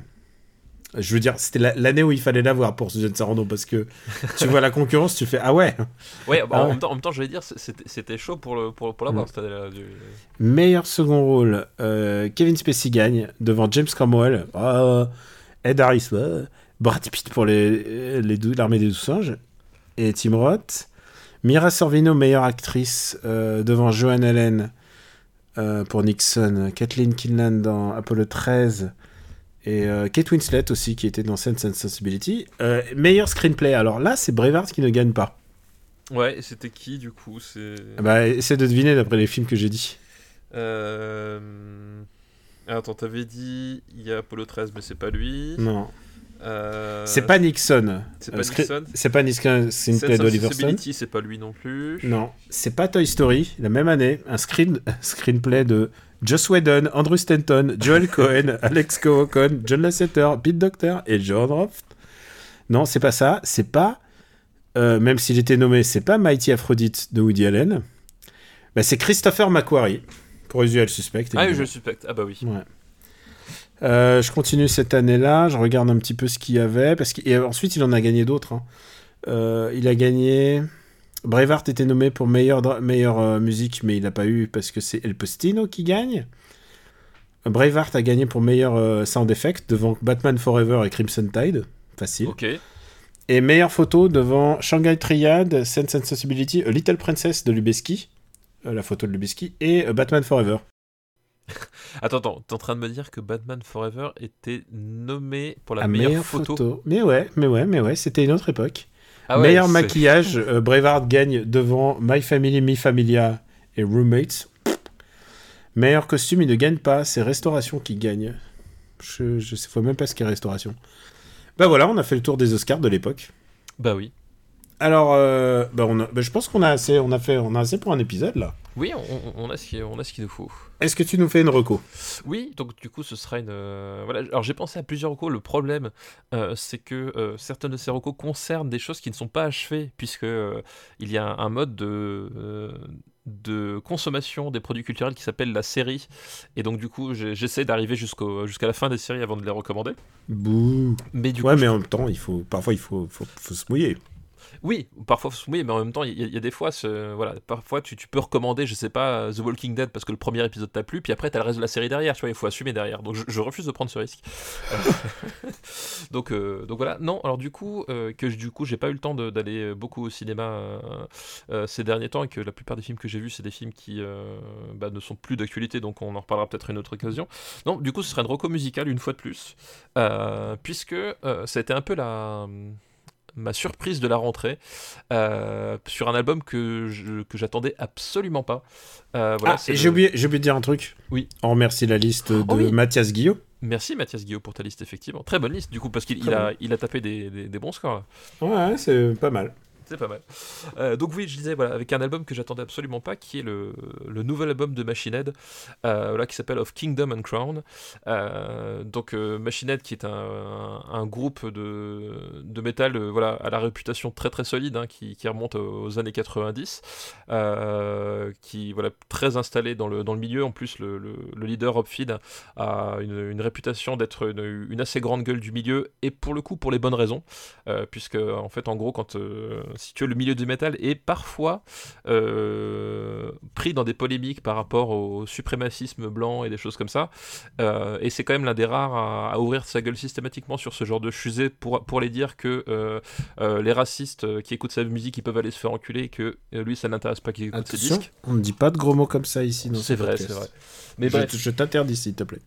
Mais voilà, donc du coup, c'est voilà, une, grande gueule qui a une, certaine réputation, qui est intéressant, mais le fait est que moi j'avais euh, lâché un peu la discographie depuis, euh, depuis quelques années parce que je, m'y retrouvais pas trop trop, et donc du coup j'ai j'ai écouté d'une oreille distraite euh, ce dernier album, et en fait, euh, il est vraiment très très très très bien. Euh, alors pour la- pour euh, l'anecdote, je l'ai je l'ai appris après, mais c'est un album en fait qui, lui est inspiré par l'attaque des Titans, figure-toi. C'est-à-dire que pendant le confinement, il a fait comme beaucoup de monde en fait, il a fait exactement comme comme moi, c'est-à-dire qu'il s'est retrouvé chez lui avec ses enfants et il s'est mis à regarder l'attaque des Titans et il, a été fasciné par ce qu'il a vu et ça l'a ça l'a poussé à, à écrire des mélodies et à écrire des textes qui ont donné ce- cet en fait, donc euh, qui est une espèce de concept album autour de la la lutte fratricide entre deux, entre deux euh, deux personnages. euh, au- C'est vraiment ça? Oui, oui, non, je te jure, c'est c'est en fait. Alors, ça raconte pas l'histoire de l'attaque des titans, Parce mais que, parce que aussi j'ai été frappé par ça. Je te rappelle que j'étais malade Et je me suis dit, bon, bah, je vais tout regarder. Et j'ai tout regardé en quelques jours, quoi. Bah ça, oui, se... ah bah ça, se... non, ça se binge, t'arrêtes pas, t'arrêtes pas, et tu dis encore un. C'est c'est fascinant. Enfin, moi, c'est un, des trucs qui m'a le plus marqué ces dernières années. Mais bon, voilà, j'en- reparle d'ailleurs dans un épisode de Discordia avec François Co. Euh, Mais on, va, on, fera un, on fera un spécial. euh, on fera un spécial, ouais, tout à fait. ouais. Quand- quand ce Et il sera il sera mieux, hein. on embrasse François, mais Et- notre ouais, non, épisode sera mieux. hein. Il est toujours mieux. Bah, de toute façon, c'est toujours mieux parce que François, il est, il est, il est gentil. Mais bon, tu vois, bon, euh, c'est c'est François, quoi. Voilà. C'est pas un gars de la montagne, quoi. C'est Pas comme nous. c'est ça, pas comme- Bref, mais non, voilà, l'idée c'est qu'en fait, il, c'est, c'est- enfin, le- le- les chansons parlent pas de l'attaque des titans, mais il s'est inspiré de l'esprit, c'est-à-dire en fait cette idée que euh, de lutte fratricide où euh, globalement en fait la haine aveugle euh, tout le monde euh, et que tu te rends compte qu'en fait euh, discerner qui a raison qui a tort c'est pas si simple que ça Euh, c'est beaucoup moins simple que ce que tu imagines au début en fait et c'est tout ça qui l'a qui l'a inspiré et, et ça donne un album que je trouve vraiment vraiment mortel Euh, il y, a des- il y a des pures chansons dedans. Euh, je trouve ça super inspiré voilà l'équilibre qu'il a trouvé entre le- les parties mélodiques et les parties beaucoup plus euh, agressives euh, et fonctionne très très bien. Euh, voilà j'étais vraiment euh, ben, surpris et assez soufflé par, euh, par ce disque là qui en plus pour ne rien gâcher, a quand même une pochette que je trouve vraiment mortelle. Euh, voilà, si tu l'as en vinyle chez toi, ça fait un bel objet en plus, donc ça ne gâche rien. Donc voilà, donc euh, Of King on, Crown, donc le dernier album de Machinette sorti le 26 août, euh, qui est pour moi bah, tout simplement l'album de la rentrée. Ah bah écoute, ça, me- ça me paraît sympa et surtout, quel inspi, ça, ça a l'air assez rigolo. Pour ma part, bah écoute, c'est le moment où tu vas me détester. Mais Ah en bah, même temps, alors, euh, comparé aux autres moments, c'est ça, ce que j'allais dire. Est-ce que vraiment ça a changé? J'ai été à l'étrange festival. Ah non, je sais ce que tu as fait. Non, t'as pas le droit. J'ai pas le droit? J'ai Ah, pas le droit de parler bah de si. The, The Roundup. Si, si, bah bien sûr, t'as le droit. Mais... Alors, j'ai- mais c'est pas Marocco. J'ai le droit de parler de The Roundup. The Roundup, donc la suite de The Outlaws, avec euh, Madong Suk euh, qui donne des coups des, des des grosses baffes. Voilà. Et, et je pense que le deuxième, donc c'est le deuxième film, on n'a pas besoin de voir le premier, est encore plus caricatural, puisque là, tu sais, quand il arrive sur, à l'écran, il a, il a son thème avec une guitare qui fait et c'est complètement caricatural et c'est exactement ce que tu veux. C'est ce que tu veux, c'est ça. Et alors ce qui est incroyable, c'est que quand Madong qui frappe, il frappe 8 fois plus fort que les autres. Je ne sais pas comment il fait, mais donc ça s'appelle The Outlaws 2 en Corée, mais mais The Roundup en Occident et je crois que ça sort bientôt euh, si je ne m'abuse, euh, en Occident. Mais c'est pas mon film Rocco. Là, Oui. tu te dis ah merde, il va encore me sortir un film que j'ai Ah pas ouais, vu. C'est ça, Et exactement. c'est c'est dégueulasse, et nanana. Ah, les, les Parisiens, c'est tout, ils ont toujours les mêmes privilèges, etc. etc. C'est pas un privilège, c'est un festival. Il fallait, fallait venir à Paris. Et tu sais quoi, mon, mon, mon canapé t'attendait. Hein. Oui, oui, mais bon, après, ça, ça, Bon. ça, ça- ça fait cher la séance quand même. Ouais, et le. non, mais je te... euh, c'est pas si cher que ça. C'est juste qu'il faut abandonner tes élèves. j'ai pas, tout- j'ai pas pu tout voir, hein, ceci dit, mais je, je tiens à dire que ma, ma playlist était quand même très très coréenne hein, dans, dans, euh, dans l'absolu. Et il y a un film que, qui m'a complètement bluffé. Tu devines ce que c'est, évidemment. euh, Bah, ouais. C'est The Hunt, évidemment. C'est The Hunt. Et donc The Hunt, euh, c'est plutôt Hunt. Je crois qu'il s'appelle Hunt. Ah oui, Je- Hunt. Oui, non, The Hunt, c'est le film américain, exact. Oui. Hunt. Et donc, euh, c'est et là, c'est un film, c'est le premier film de Lee Jung Jae. Et Lee Jung Jae, vous le connaissez tous parce que c'est le mec dans, euh, c'est le héros de Squid Game. Squid Game. Et ben putain, putain, il s'est réalisé le mec. et, et tu sais quoi, c'est un film d'espionnage, mais à la fois un thriller, un film politique, et à la fois avec des petits apartés humoristiques comme savent faire les Coréens, mais pas trop parce que comme il y a beaucoup de gens qui se poignardent, euh, si je faisais le total de tous les gens qui se sont poignardés devant moi, il y en a, il y en a, il y a vraiment des, des- on, on compte les gens par, par paquet de 10, hein, vraiment, c'est ça. Mais dans celui-là, en plus, c'est un film politique, mais ça se poignarde quand même, tu vois, c'est ça qui est important. C'est la Corée, quoi. Oui, et, et quand ça se poignarde pas, ça prend des machettes. Ils ont une, ils ont une facilité à trouver des machettes, c'est- extraordinaire. Et donc, c'est un film qui nous replonge dans ce moment clé euh, qui est euh, celui de President Les Bank, c'est-à-dire le moment où tout le monde veut tuer euh, le dictateur qui est en place en Corée, et en fait, personne n'ose le faire, et en fait, c'est ce qui va se passer d'ailleurs, que Oui, c'est comme ça que ça se termine, ouais. le président coréen va, va- va être tué et tout le monde va être soulagé en fait, tu vois. C'est et donc il y a un espion euh, dans, dans une des succursales d'espionnage de, de Corée et ils essaient de débusquer qui est l'espion qui veut euh, qui est associé avec la Corée du Nord pour tuer le président euh, coréen. C'est passionnant, c'est passionnant et c'est pas Marocco parce que je vais pas recommander un film que les gens peuvent pas voir Euh, ni, ni même illégalement parce que euh, bah, il est sorti, euh, voilà, il est pas, il est pas encore sorti du tout, du tout même en DVD au, au Corée. Ouais, en Corée, il est sorti au, au mois d'août. Donc, euh, Au mois d'août. Bon, bah, peut-être un. Ah oui, c'est vrai qu'il, ah oui, c'est vraiment un. Ah oui, il est, il est- il est tout frais là, tout frais, tout, Ouais. tout, tout- tout neuf. Mais je vais recommander un film qui va sortir là cette semaine. C'est un film qui est réalisé par une de nos, un de nos chouchous. Je crois qu'on a classé au moins un de ses films. Cette personne, c'est Ruben Östlund. Ah oui, Et c'est un film qui a eu juste eu la Palme d'Or. Puisque le mec, il, réal- le mec, il montre deux films à Cannes euh, et deux films, c'est les Palmes d'Or. ça, bon, bon ratio. Ça s'appelle Sans filtre, mais je préfère nettement le titre VO qui est Triangle of Sadness. Et ce mec-là, les, les, les titres VO sont beaucoup mieux. hein. Euh, L'une c'est Snow Therapy en français et l'autre c'est Force Majeure. C'est Force Majeure en français dans le texte. Et c'est génial parce qu'en plus lui il utilise le, mot français pour faire plaisir en français. Quand tu le vois il dit oh Snow Therapy. ça c'est Alors qu'est-ce que c'est les films de Ruben Östlund? Donc ça s'appelle Sans filtre en France. Et euh, c'est l'histoire d'un couple, couple de mannequins et influenceurs. Et tu vas voir, tu vas voir le cynisme du truc. Ils sont invités sur un yacht, évidemment, ils ont rien payé, euh, dans un yacht de luxe. Et en fait, euh, tout se passe bien jusqu'à ce que tout se passe mal. Et, et en fait, il y a le capitaine qui veut pas sortir de sa cabine. Et le capitaine est joué euh, par Woody Harrelson. Ah oui, d'accord. Et c'est Woody Harrelson qui s'est dit je vais être le plus communiste de, de toute ma carrière. Honnêtement, j'ai. Alors, c'est vrai que c'est un spectacle ultra cruel. C'est très très dur. hein. Alors, j'ai envie de dire, la, la cruauté est, est- est un peu une des composantes de son cinéma. hein. Je crois Oui, qu'on peut quand même. c'est très très très très très, dur. thématique, Mais, mais ce coup-ci, il n'y a pas de brutalité sur enfant. Donc, euh, perché. Ah, dommage. Ah, dommage. Donc perché, non non, Ah. ça veut dire perché, ça veut dire que tu peux le voir en toute bonne conscience. Tu peux te moquer des influenceurs, tu peux te moquer des vieux. Et honnêtement, j'ai pleuré de rire. Il y a des scènes où j'ai pleuré de rire, mon gars. C'est le film le plus drôle que j'ai vu cette année. Et pourtant, tu sais que Et pourtant, t'as vu, vu Super Héros malgré lui. j'ai vu Plancha. Je peux le dire, j'ai vu Plancha. Je, je dois garder mon, mon jugement, mais j'ai vu Plancha. Blague à part, sans filtre, donc Triangle of Sadness. euh, c'est alors c'est pas pour tous les publics, mais en même temps, est-ce que toutes les comédies doivent être pour toutes les publics? Moi, ce que je peux vous dire, c'est que moi, j'adore ça. Vraiment. Mais par contre, il faut aimer l'humour très, très, très, très noir. Et il faut aussi supporter. Là, je vous préviens, juste, moi, je savais pas dans quoi je m'embarquais. faut supporter un peu euh, la saleté, à savoir le caca, euh, tout ce qui est un peu caca. Et un peu- euh, C'est le, co- c'est le côté pasolinien, c'est ça? Le caca et le vomi. Ouais, ça, il faut vraiment, vraiment. Faut pas, faut pas que vous. Faut, faut pas, ouais, non, ouais. Faut être un peu accroché. Ou, ou allez-y avec votre propre sachet en, en- en papier, du coup. Voilà, So- soyez respectueux des- des- du personnage de la salle. honnêtement, honnêtement, j'ai pleuré de rire. J'ai pleuré. Je te jure, Steph, c'est à pleurer de rire. Et il sort euh, normalement, donc euh, vous écoutez ce podcast euh, donc mercredi. Normalement, euh, bah, il sort ce mercredi où vous écoutez ce podcast, je crois. Ah, d'accord, donc il- euh, je, je croyais qu'il était déjà sorti parce qu'il il y, a eu- il y a eu plusieurs avant-premières. en Il y a eu fait, plein euh, d'avant-premières différentes en différents festivals et donc le festival de l'étrange. Et euh, voilà.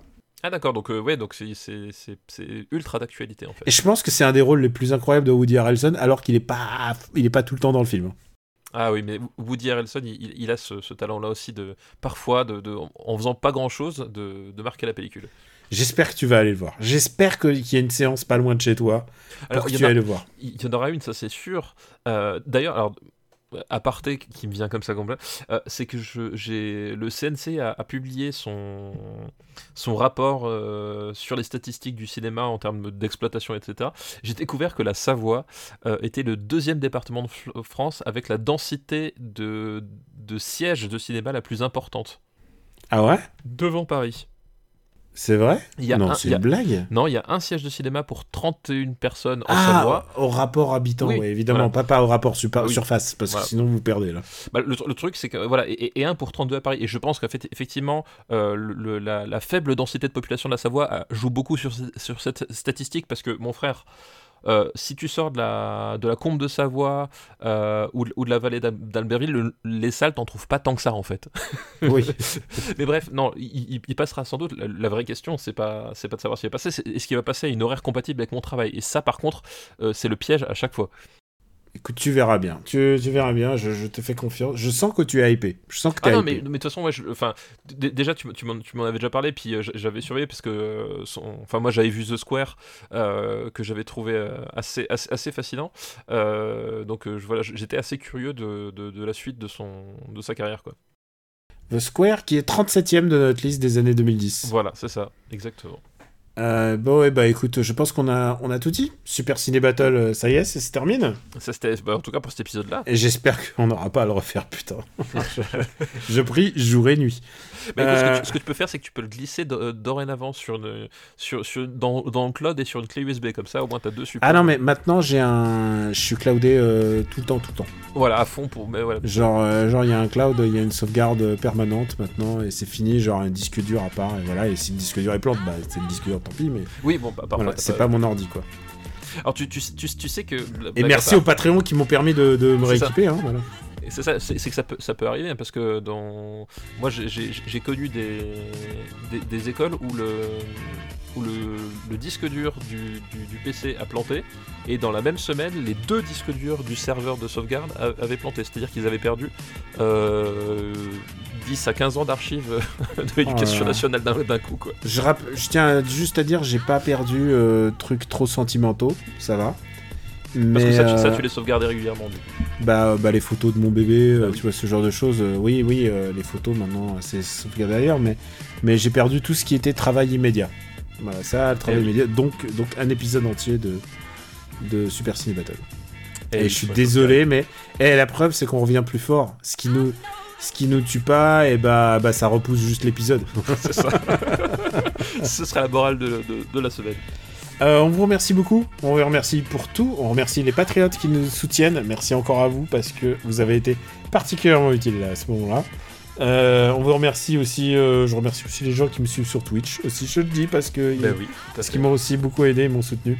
C'était pas marrant, hein, c'était pas marrant, c'était pas rien. On vous remercie de votre fidélité. Super Ciné Battle est disponible sur supercinébattle.fr. Euh, je vais bientôt mettre à jour la master list pour que vous puissiez vous y retrouver. Et, euh, et puis il nous reste un épisode des années 90. C'est ça. La, la prochaine fois, eh ben, on va euh, clore cette, cette décennie. Mon gars, je te prépare des trucs. Oula. Oula, ouf. C'est chaud, attention. Voilà. Je fais, craque... ah, je fais craquer mes doigts, voilà, je, je suis prêt. Et on dira où on peut se retrouver la prochaine fois. Voilà, c'est tout. Tout à fait, ouais. Tout le monde s'en fout de toute façon, en fait. c'est vrai. Mais de toute manière, maintenant, toi, t'as un devoir de vacances, c'est regarder Raven. Oui, oui, oui, ben, je- j'ai rajouté dans ma, dans ma liste. Euh, on vous embrasse très fort et on vous dit à très très très bientôt. Ciao. Ciao à tous.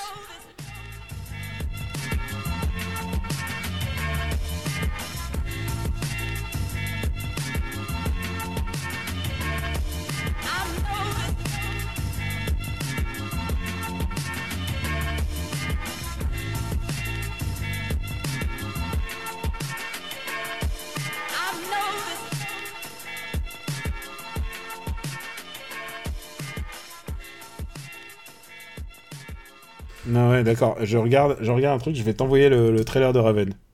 Ah, Faut que tu vois, faut que tu vois ça. Ah merde, Raven. Euh, merde. Oh, merde, qui... attends. C'est qui qui a fait ce bruit-là?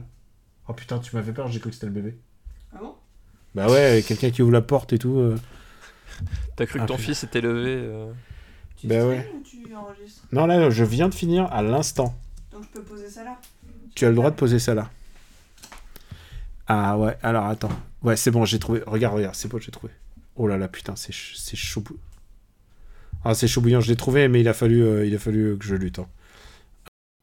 Donc je lance euh, le générique de Raven, donc j'ai récupéré. Attends. Hop, on va passer en plein écran parce que, ouh, la belle qualité. D'accord.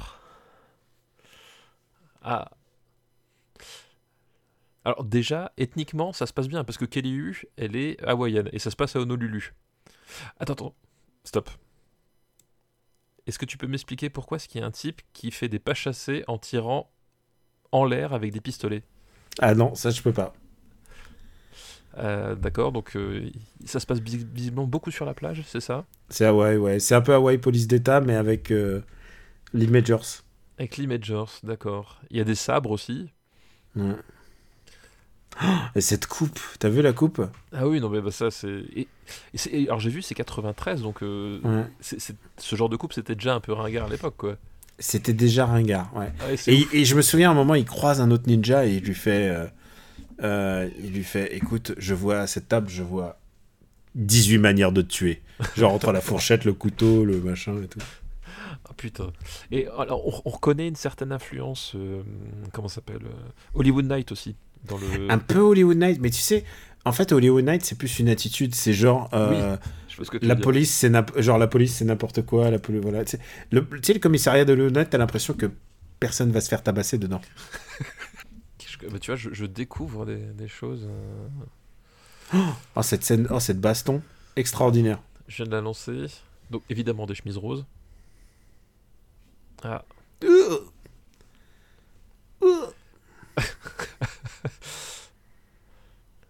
Les permanentes. Il y a rien de. Ce qui est génial dans les coups qu'il donne, c'est qu'il y a rien de ninja.